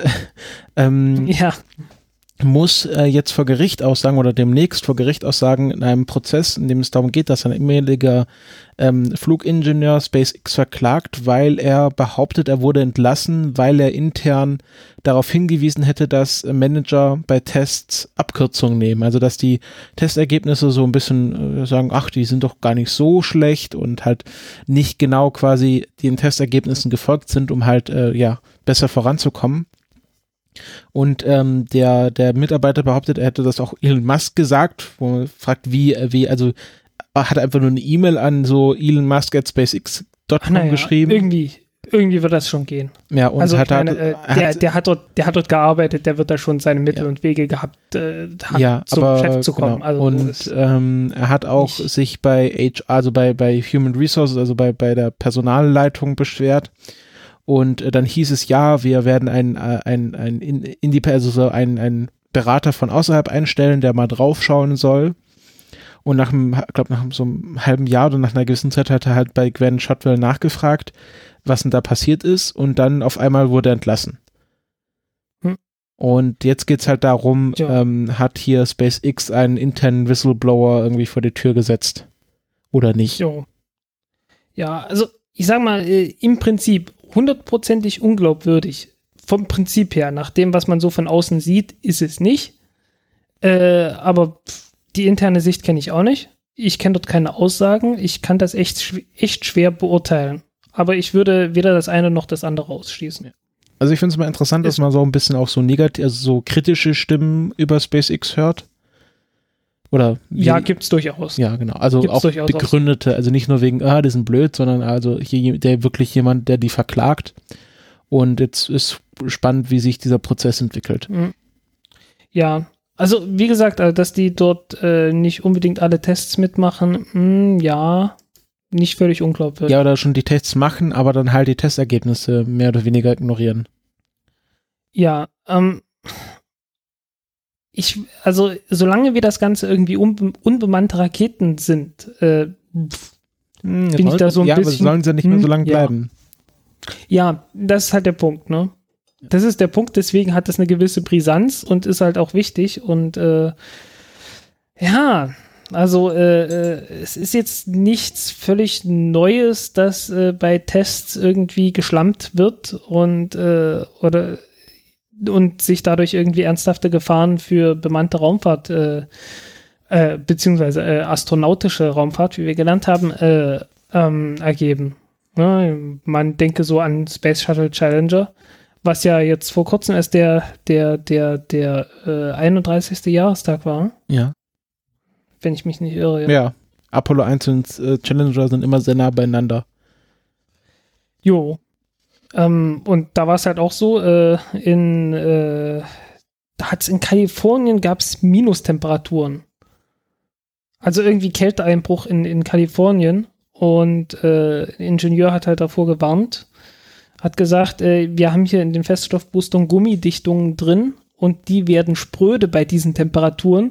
Bitte sagt diesen Start ab und wartet, bis es warm, äh, bis es wieder warm ist, damit die diese Gummidichtungen, die wir da haben, äh, äh, schnell genug sich ausdehnen können, weil die die waren halt spröde, ne? Und äh, ja, äh, ne, du hast halt im, im Inneren dieser äh, der Feststoffbooster hast halt einen sehr großen Druck. Ne, die werden ein Stück auseinander gedrückt und äh, das muss halt trotzdem alles, äh, alles dicht bleiben, weil die Feststoffbooster bestehen halt nicht aus einem Stück, sondern aus fünf Segmenten, nee, vier Segmenten, demnächst sind fünf. Und äh, dazwischen, zwischen diesen Segmenten muss halt alles dicht bleiben. Und äh, ja, ist es halt nicht. Äh, hat dann den Wasserstofftank äh, aufgeschlitzt, die Flamme, die da rauskam. Und äh, dann ist es halt kaputt gegangen. Ja, und äh, es wäre schlecht, wenn sich sowas und ähnliches äh, bei SpaceX dann wiederholen würde. Weil prinzipiell, pff, ja, die, die, äh, die prinzipiellen Probleme sind die gleichen. Ne? Ähm, ziemlich unsicheres Ding immer. Äh, also, was heißt ziemlich unsicher? Also, es ist halt äh, eine kritische Sache. Es darf nichts schief gehen, es soll nichts schief gehen. Man hat ein Rettungssystem immerhin. Das ist äh, ein, ein, großer Vorteil von der äh, von Dragon und Falcon 9, dass man halt ein Rettungssystem hat im Gegensatz zum Space Shuttle. Aber naja. Ja. Also, äh, hoffen wir, dass da äh, äh, dass da irgendwie ähm, SpaceX keinen Scheiß baut. Ja. Äh, ähm, nebenbei gesagt, ich fände es echt, ich echt schade, wenn Gwen Shotwell äh, äh, von SpaceX irgendwie weg müsste. Das Wegen dem glaube ich nicht. Also ich glaube nicht, dass naja, da jetzt. Das ist doch, wieso? Das ist doch eigentlich die, die Überschrift sogar davon, ne? Nee, da steht nur, dass sie Aussagen To be muss. die Post. Äh, nee, nee. Ja, die Post heißt, dass du Aussagen. Ja, Aussagen heißt das. Echt? Das ist so ein äh, äh Legal Term. Schau, du, du schaust so Echt? wenig Ding, Anwaltssendungen. Die Post ist einfach, ja, wenn du ein, Nee, abgesetzt, abgesetzt heißt das. Nee, nee, beim, nicht bei Anwälten. Die Post äh, Legal, das ist, wenn du da zu den Anwälten gehst und schon mal dein Statement und? aufzeichnest für die, für die Unterlagen. Hier, ich gebe dir mal. Ja, ja. Das ist sehr lustig. Okay. Ich tue es in den Slack mal den Link zu der Definition. Genau, to make a deposition, to give evidence in shape of a deposition. Okay, ich dachte immer, ich, ich kenne mich im Englischen jetzt langsam in den, in den hintersten Ecken auch. Da wird halt, da wird halt die Aussage schon mal, also das, das ist dann keine Gerichtsverhandlung, sondern da wird die Aussage schon im Vorhinein quasi aufgezeichnet, damit die dann in den Unterlagen ist.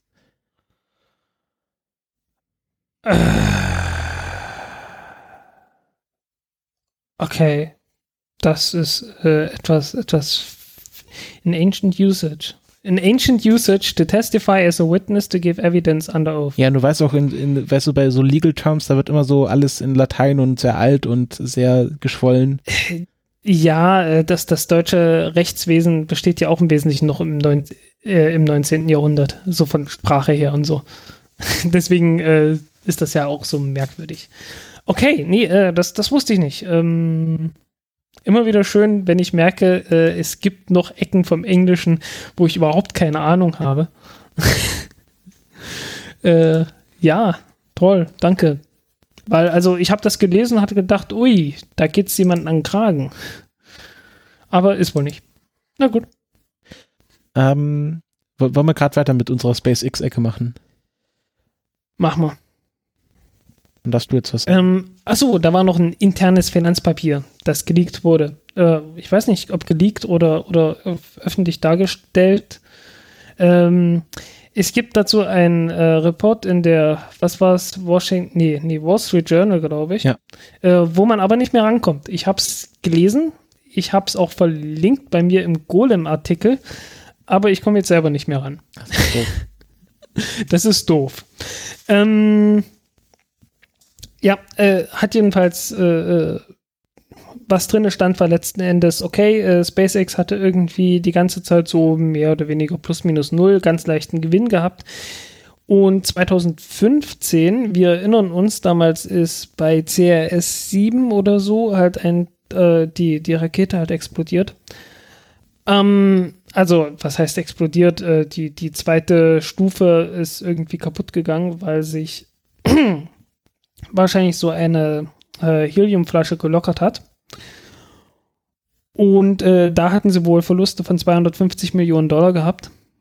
Äh, Wie es jetzt im letzten Jahr aussah, steht da natürlich noch nicht drin. Jo, aber äh, offensichtlich hat äh, SpaceX dann doch äh, gewisse Probleme dadurch bekommen.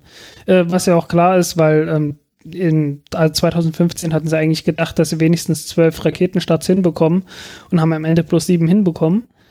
Äh, 2016 sah es ganz ähnlich aus. Ähm, von daher dürften dann noch äh, einiges an Geld dazukommen, das sie verloren haben. Müssen sie jetzt gucken. Auf der anderen Seite äh, von Google haben sie ja zum Beispiel äh, eine Milliarde bekommen. Also es ist jetzt nicht unmittelbar bedrohlich, sag ich mal. Ja. Äh, was auch noch drin stand, ist halt, äh, dass sie gedacht haben, okay, äh, wir werden demnächst mehr Gewinn machen und zwar äh, am Anfang noch durch Raketenstarts, äh, aber dann hauptsächlich halt, äh, was ich schon mal angedeutet hatte, äh, mit dem Internet-Satellitennetzwerk. da hoffen sie auf zweistellige Milliardenumsätze. Ja, und das ist was doch sehr von optimistisch. einigen Leuten, was von einigen Leuten durchaus bezweifelt wird, aber na, ich, ich hatte es ja vorgerechnet, so unendlich unrealistisch ist das nicht.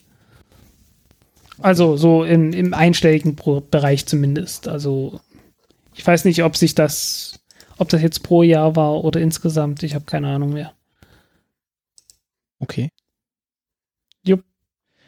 Du hattest noch was? Ich hatte noch was, nämlich, lass mich kurz nachschauen, nämlich, nämlich, nämlich, ähm, ah genau, jetzt noch letzte Meldung des Abends. Der, die Finalisten des Google Lunar X Prize stehen fest. Ähm, das sind nämlich folgende Kompetitoren. Ähm, wo habe ich sie denn genau? Also Space äh, IL, also Isra das israelische Team. Ähm, Moon Express, die sind in Kalifornien. Synergy Moon, ähm, das ist ein internationales Team mit Mitgliedern aus 15 Ländern. Äh, Team Indus aus Indien und Hakuto aus Japan. Ähm, alle fünf äh, Finalisten hatten bis Ende 2016 einen Startvertrag und äh, der Start muss jetzt, um quasi äh, immer noch im, im Rennen zu sein, bis zum 31.12.2017 erfolgen. Die, äh, das Ende der Mission, also Landung und Ausführung aller Vorgaben, muss nicht bis Ende, Ende 2017 äh, verfolgen. Das war früher mal eine Vorgabe, aber da hat sich jetzt ähm, der Google Lunar Express dazu entschieden, weil sie gemerkt haben, dass es wahrscheinlich niemand schaffen wird äh, oder nur sehr wenige schaffen werden, ähm, quasi das insofern abzuändern. Ja, muss man dann, muss man dann schauen, äh, ob die Raketen dann nicht irgendwie, ob die Raketenstarts dann nicht verschoben werden. Das wäre auch ärgerlich, wenn die, äh, wenn praktisch äh, irgendwie im Dezember schon der Start geplant ist, äh, alles ist schon, äh, alles ist schon verschickt, alles ist verpackt, alles ist schon auf der Rakete und dann wird irgendwie der Start verschoben oder so und dann kommt ja erst im nächsten Jahr, dass das, also es wäre sehr schlecht, wenn das dann nicht mehr berücksichtigt werden würde. Ich hoffe, die sind da irgendwie ein bisschen vernünftig. Also es gibt noch keine festen Startdaten, ähm, aber zum Beispiel Space EL hat gesagt, dass sie bis ähm, neun bis äh, im zweiten Halbjahr 2017 starten wollten, was ja, ja sechs Monate umfasst. Ähm, Moon Express Ja. sagt sogar Early 2017.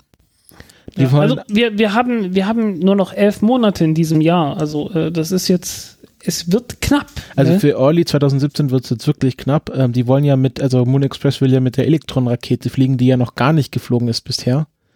Genau, ja. Also wie sie das Die schaffen muss wollen. erstmal noch unter, die muss erstmal noch unter Beweis stellen, dass sie, dass sie funktioniert. Äh, und wenn da irgendwas schiefgehen sollte, dann haben die ein echtes Problem an der Backe. Ähm, was ich auch interessant finde, die Synergy Moon will mit der Neptun 8 Rakete von Interorbital Systems fliegen. Hast du davon Ach, schon mal du gehört? liebe Scheiße. Ich kenne die, ja, ja. äh, äh, und, oh Gott, und die werden zugelassen. Ja, also die haben anscheinend einen Startvertrag. Ähm, was auch Ja, die haben einen Startvertrag, aber, aber Interorbital Systems, die haben doch nie irgendwas ernsthaft ge gestartet. ja, Nie. Also, also so, so ein paar, ein paar kleine Raketen, ja, aber noch nie irgendwie in Weltraum oder auch nur annähernd. Also, ach du liebe Scheiße. Naja, also das wird nichts werden, das kann ich dir jetzt schon verraten. genau, also Team Indus und Team Hakuto, das finde ich ganz nett. Die teilen Also sich es, es sei denn, es passiert ein wahnwitziges Wunder. Äh, das, das, also, also, wenn dieses Wunder passiert, also das wäre, äh, wow. Also, äh, äh, also, also ich bin, ich bin doch, ja.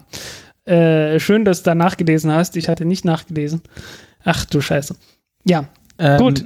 Ähm, machen wir uns drüber lustig, falls es doch, falls es äh, doch noch dazu kommt oder äh, nee, besser gesagt, wir machen uns drüber lustig, äh, wenn es dann tatsächlich nicht dazu gekommen ist. Und äh, bei allem anderen, also äh, nee, im Besen wäre mir jetzt zu viel, aber äh, das, das irgendwas, irgendwas wird sich finden. Ja. Irgendwas wird sich finden, was ich dann tue oder tun muss. Äh, ja, schauen wir mal. Ähm, die äh, Team Indus und Team Hakuto teilen sich äh, eine PSLV-Rakete. Äh, weil äh, Okay. irgendwie hat Team Indus festgestellt, ah, wir haben noch so viel Platz auf unserer PSLV äh, und haben dann die äh, Hakuto-Leute gefragt, ob sie da nicht mitfahren wollen. Jo, Finde ich äh, auch sehr Fun Fact, äh, Start einer PSLV, ich weiß nicht, was für ein Modell es sein soll. Das habe ich jetzt auch nicht gefunden. Okay. Äh, kostet mindestens 15 Millionen. Der Preis bringt 10 Millionen, ne? Äh, warte mal kurz. 20 Millionen für den ersten Platz. Also 20 Millionen. Oh, Ja. okay. Also dann für dann haben sie Chancen. Also wenn es die kleinste Variante der PSLV ist und die nicht mehr als 5 Millionen ausgegeben haben, dann haben sie eine Chance, eine schwarze Null zu erreichen. Also ich glaube nicht, dass, die, dass irgendein Team da irgendwie plant, groß Gewinne draus zu schlagen, weil glaub 20 nicht. Millionen ist ja ein Witz in, in Raumfahrtbedingungen. Ich denke einfach, dass das so ist, okay, wir haben das jetzt Aber entwickelt. guck dir, guck dir die Teams an. Also, ich meine, hier die Part-Time Scientists, wären, haben die 5 Millionen gehabt? Ich, äh, ach, das Schlimme ist ja, die sind gar nicht mehr so unendlich weit weg von hier. Ich habe mich immer noch nicht mit denen unterhalten.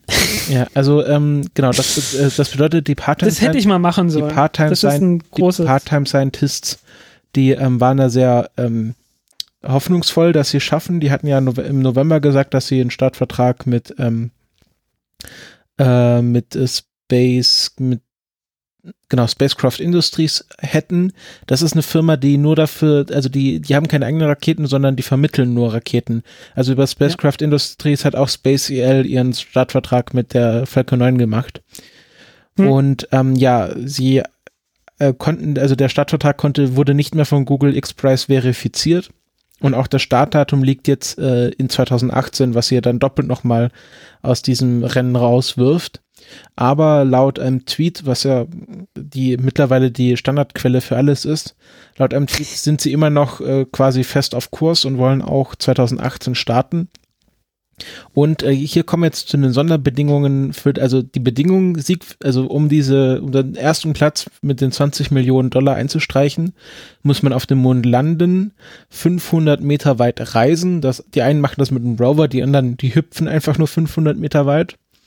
Ähm, man muss Fotos vom Mond schicken und einen Livecast. ja, und- irgendwie in HD, ne? Da, das weiß ich nicht, ob es in HD sein muss, aber auf jeden Fall muss man einen Livestream äh, vom Mond haben. Mhm. Und dann, wenn man das als erstes schafft, äh, dann bekommt man die 20 Millionen Dollar und der zweite Platz bekommt 5 Millionen Dollar.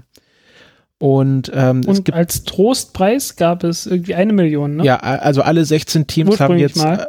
Ja, alle 16 Teams haben jetzt äh, quasi insgesamt eine Million Dollar bekommen. Äh, muss man sich halt durch 16 teilen. Ja. Ähm, es gibt ja, noch, ursprünglich war das mal irgendwie als, als Trostpreis für irgendwie, äh, äh, für, wenn, für einer, der besonders erfolgsversprechend aussah oder irgend sowas. okay. Weißt du, inspirierend oder irgend sowas war das, glaube ich. Äh, und dann haben sie sich geeinigt, okay, nee, äh, irgendwie, ihr, ihr seid alle toll, äh, ihr kriegt alle von uns Geld. Einfach äh, so wie beim Bundesjugendspiel eine Teilnehmerurkunde. So ungefähr. Es gibt auch Sonderpreise. Es gibt zum Beispiel den Heritage Prize, den man bekommt, wenn man es schafft, eine Apollo-Landestelle zu besuchen. Und das ist ja das, was die Ah, Part-Time Das ist jetzt der Bogen, den du, den du, äh, genau vorhin schlagen wolltest. wolltest, nämlich die Part-Time Scientists äh, haben ihren Landeplatz äh, im, auch im Taurus Littrow Valley ähm, gelegt, wo wir zu erinnern, am Anfang der Sendung, das ist auch der Landeplatz von Apollo 17. Und ähm, sie werden Genau. jetzt zwar auch nicht mehr den Heritage-Preis einstreichen können, ich glaube, das waren nochmal weitere 5 Millionen Dollar. Hm, Ähm, und da habe ich auch gelesen, da gab es jetzt auch viel Kritik. Äh, also es geht ja, okay, wie gehen wir jetzt mit Mondarchäologie um? Ähm, äh, zerstört das nicht quasi diese historische Stelle, wenn dann auf einmal so Leute mit ihren Rovern umherfahren? Ähm, und es war dann der Google Express, die haben sich ja sehr gut aus der Affäre gezogen, so ja, nee, wir wollen nur eine Diskussion anregen und bla bla bla. Ähm, und äh, hier Buzz Aldrin hat auch gesagt, nee, ist in Ordnung, hier Apollo 11 dürft ihr gerne besuchen. Irgendwie, äh, er hätte damit keine Probleme. Aber natürlich ist das auch so eine Frage, die man sich stellen muss, ob, äh, ob da, ob das so sinnvoll ist, wenn auf einmal die Leute mit ihren Rovern durch diese historischen äh, Orte, auch wenn man sie selber nicht besuchen kann, durchfahren. ja, äh, da gibt es eine Futurama-Folge zu, Natürlich gibt es eine Futurama-Folge dazu. Äh, äh, wo das halt, äh, äh, wo halt irgendwie Apollo 11 die Landestelle dann halt irgendwie so mh, knapp so, ne, halt so, so wie so ein Museum einmal kurz umringt und dann äh, ringsrum halt so ein Riesenpark und bla. Aber halt auch bloß so, so, weißt du, so Touristenfalle halt.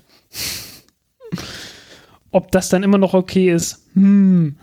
Aber äh, vor den Touristen müssten ja erstmal Astronauten da hochkommen und ja, also ich glaube, da sind wir noch nicht. Ja, genau. Also das war das Update zum Google Lunar X Prize und damit kommen wir beinahe zum Ende der Sendung. Ähm, Nochmal der kurz der Hinweis, äh, kurz aus rein. Ihr könnt uns, wenn euch diese Sendung gefallen hat, was wir ja hoffen, dass, sie, dass es, dass das der Fall ist, dann dürft ihr uns gerne auf Patreon finanziell unterstützen. Das hilft einerseits dazu, dass äh, wir hier Serverkosten und Auphonic und alles bezahlen können.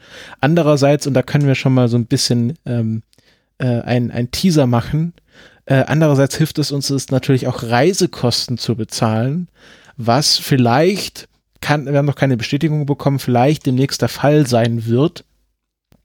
Jo. Ähm, genau. Und wenn ihr das irgendwie. Und die strecken wir auf jeden Fall vor.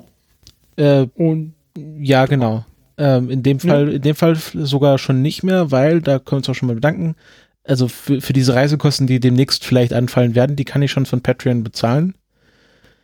Hm? Aber natürlich okay. äh, sind auch keine großen Sprünge drin, wo wir gerade vorhin ja. überspringen waren. Ähm, aber vielleicht schaffen wir auch unseren, unseren internen Podcast Moonshot und ja, äh, ob wir das mit dem, ob wir das mit dem Ballon durch, durchziehen. Ach so, ja, genau, das, das ist auch so eine Geschichte. ähm, genau. Äh, ich bezweifle es mal, aber wir können das irgendwann vielleicht mal ins Auge fassen. Ja. Äh, Flatter notfalls, ist bei uns notfalls muss ich halt meine, muss ich halt meine Flaschenraketen dann irgendwann so weit ausbauen, aber sein, aber lassen wir das sein. Ähm, äh, Flatter ist bei uns auch immer noch aktiv und hat sich jetzt auch diesen Monat schon überraschend viel angesammelt, wo ich das hier gerade schaue. Auch durch die Interviews, die viel Flatter reingebracht haben. Genau, also das sind die Möglichkeiten, wie ihr uns finanziell unterstützen könnt. Aber natürlich freuen wir uns auch immer über Kommentare, Feedback, was auch mittlerweile ziemlich gut funktioniert. Wir hatten jetzt zum Beispiel auf dem Twitter-Account eine sehr interessante Diskussion ähm, über Einstellungsquoten bei der ESA, also dass man, dass es nicht nur ein Geographical Return bei industriellen Aufträgen gibt, sondern auch nach der Verteilung des der ESA-Mitarbeiter nach Ländern. Ähm, ja, äh, wenn ihr, wenn ihr irgendwie thematisch ernsthaft interessiert seid, äh, sagt einfach warte mal. Warte mal, sag das, sag, das mal, sag das mal kurz nochmal, da war gerade die Verbindung kurz weg. Okay. Äh, äh, wenn euch irgendwas thematisch ganz besonders unter den Fingern brennt, äh, dann sagt einfach mal Bescheid, weil wer weiß, äh, ich, ich habe ja festgestellt, äh, offensichtlich können wir mehr an, an Interviews und so weiter, mehr Interesse auch in der Industrie erzeugen, dadurch, dass wir einfach im Podcast sind, äh, beziehungsweise dadurch, dass ich ein Journalist bin, als man, als ich das bis jetzt so angenommen habe.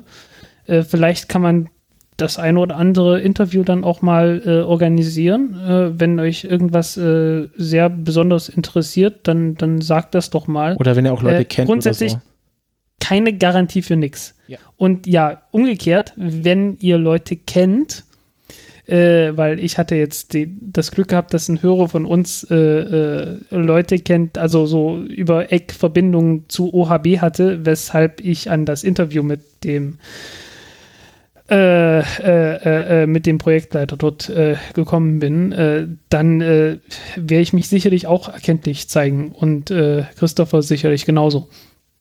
Also ja. irgendwie behaltet das mal im Auge, wenn ihr, wenn euch irgendwas besonders interessiert, dann sagt das mal, damit wir ungefähr auch wissen, was euch interessiert. Äh, und äh, vielleicht kriegen wir dann was hin. Genau. Also wie gesagt, wir haben Großes für 2017 vor und brauchen dafür eure Unterstützung. Und damit beenden wir auch den Werbeteil dieses Podcastes und kommen zur Raketenvorhersage für die nächsten 14 Tage. Da ja. haben wir als erstes, ersten Termin, ähm, steht immer noch ein Net dran, aber schon mit Uhrzeit, von dem her denke ich, dass es recht sicher ist. Ähm, 3. Februar eine Falcon 9 mit dem äh, Satelliten Echostar. Äh, nee, Na, das schon? ist nicht so sicher. Okay. Da gibt es jetzt sehr viel, da gibt jetzt sehr viel äh, Diskussion. Angeblich soll der erst Mitte des, des Monats äh, starten. Oh, okay, gut. Also irgendwie sowas, irgendwie sowas, äh, äh, es rauscht, es rauscht doch erheblich äh, im Hintergrund. Aber wer weiß, muss man schauen. Willst du, willst du die nächste machen? Äh, Oder es gar nicht Hier steht bloß irgendwas, irgendwas, äh, äh, eine Proton war angekündigt mit Echos 21, war angekündigt für übermorgen, aber wurde jetzt äh, auf unbestimmte Zeit verschoben. Aus. Und ratet mal wieso. Genau, aus eben, eben haben wir breit und lang ausgeführt, warum. Dann kommen genau. wir auch schon fast zur, ja, okay, noch eine, also 14. Februar am Valentinstag startet eine Ariane 5 mit dem, äh, einerseits mit dem Intelsat 32E Das und, stapelt sich da echt. ja, und dem Sky Brasil Ja. 1 Telekom und Telekom 3S. Genau, ähm, Äh, Uhrzeit ist für uns äh, 22.39 Uhr bis 0 Uhr 5. Ja, dann schon am. Folgetag, 15. Februar.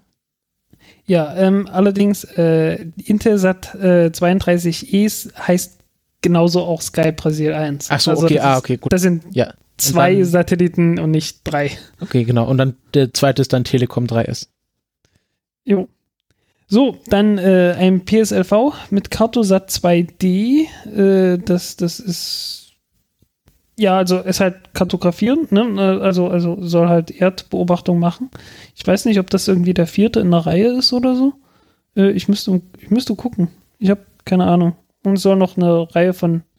Ach, stimmt, Mensch, hey, bin ich blöd. Nein, das wird ein richtig toller Start. Äh, äh, das ist dieser, das ist dieser Start, äh, das ist die Hauptnutzlast, aber es ist ein kleiner Satellit. Und insgesamt sollen, glaube ich, äh, über 100 Satelliten da äh, starten mit einmal. Also das wird ein richtig tolles Ding. Okay, Äh, also 14. 15. Februar. Uhrzeit. 14. und 15. Februar. Äh, Indien wird einen neuen Rekord aufstellen oder will zumindest einen neuen Rekord aufstellen, der äh, meisten mit einmal gestarteten Satelliten und äh, es soll wohl gleich dreistellig werden. Okay. Also äh, tolles Ding. Willst du noch Uhrzeit sagen?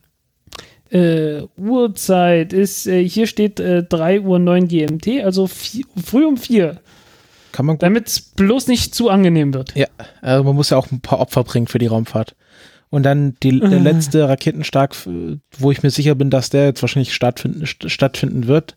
15. Februar eine Falcon 9 mit dem äh, SpaceX CRS. Wohlgemerkt, 15. Februar, wir, wir, wir sind immer noch am gleichen Tag. Ja, fast. Also äh, die Ariane Äh. 5 hat ja einen äh, Startfinder bis 0 Uhr 5 am 15. Februar. Ja, Also toll. Äh, da Das, kann man, das, das wird so beschissen. kann man das wird so beschissen. also man schaut sich die Ariane 5 an, schläft dann vier Stunden, schaut sich die PSLV an und dann schläft man noch mal ein bisschen. Na, vier Stunden kannst du, vier Stunden kannst du voll vergessen, Ja, weil erstens du willst, weil erstens du guckst dir den Start an, äh, dann der Start ist ja nicht instantan, soll heißen, da kommt ja noch einiges, ne? Man muss ja ein bisschen abwarten, bis das alles durch ist.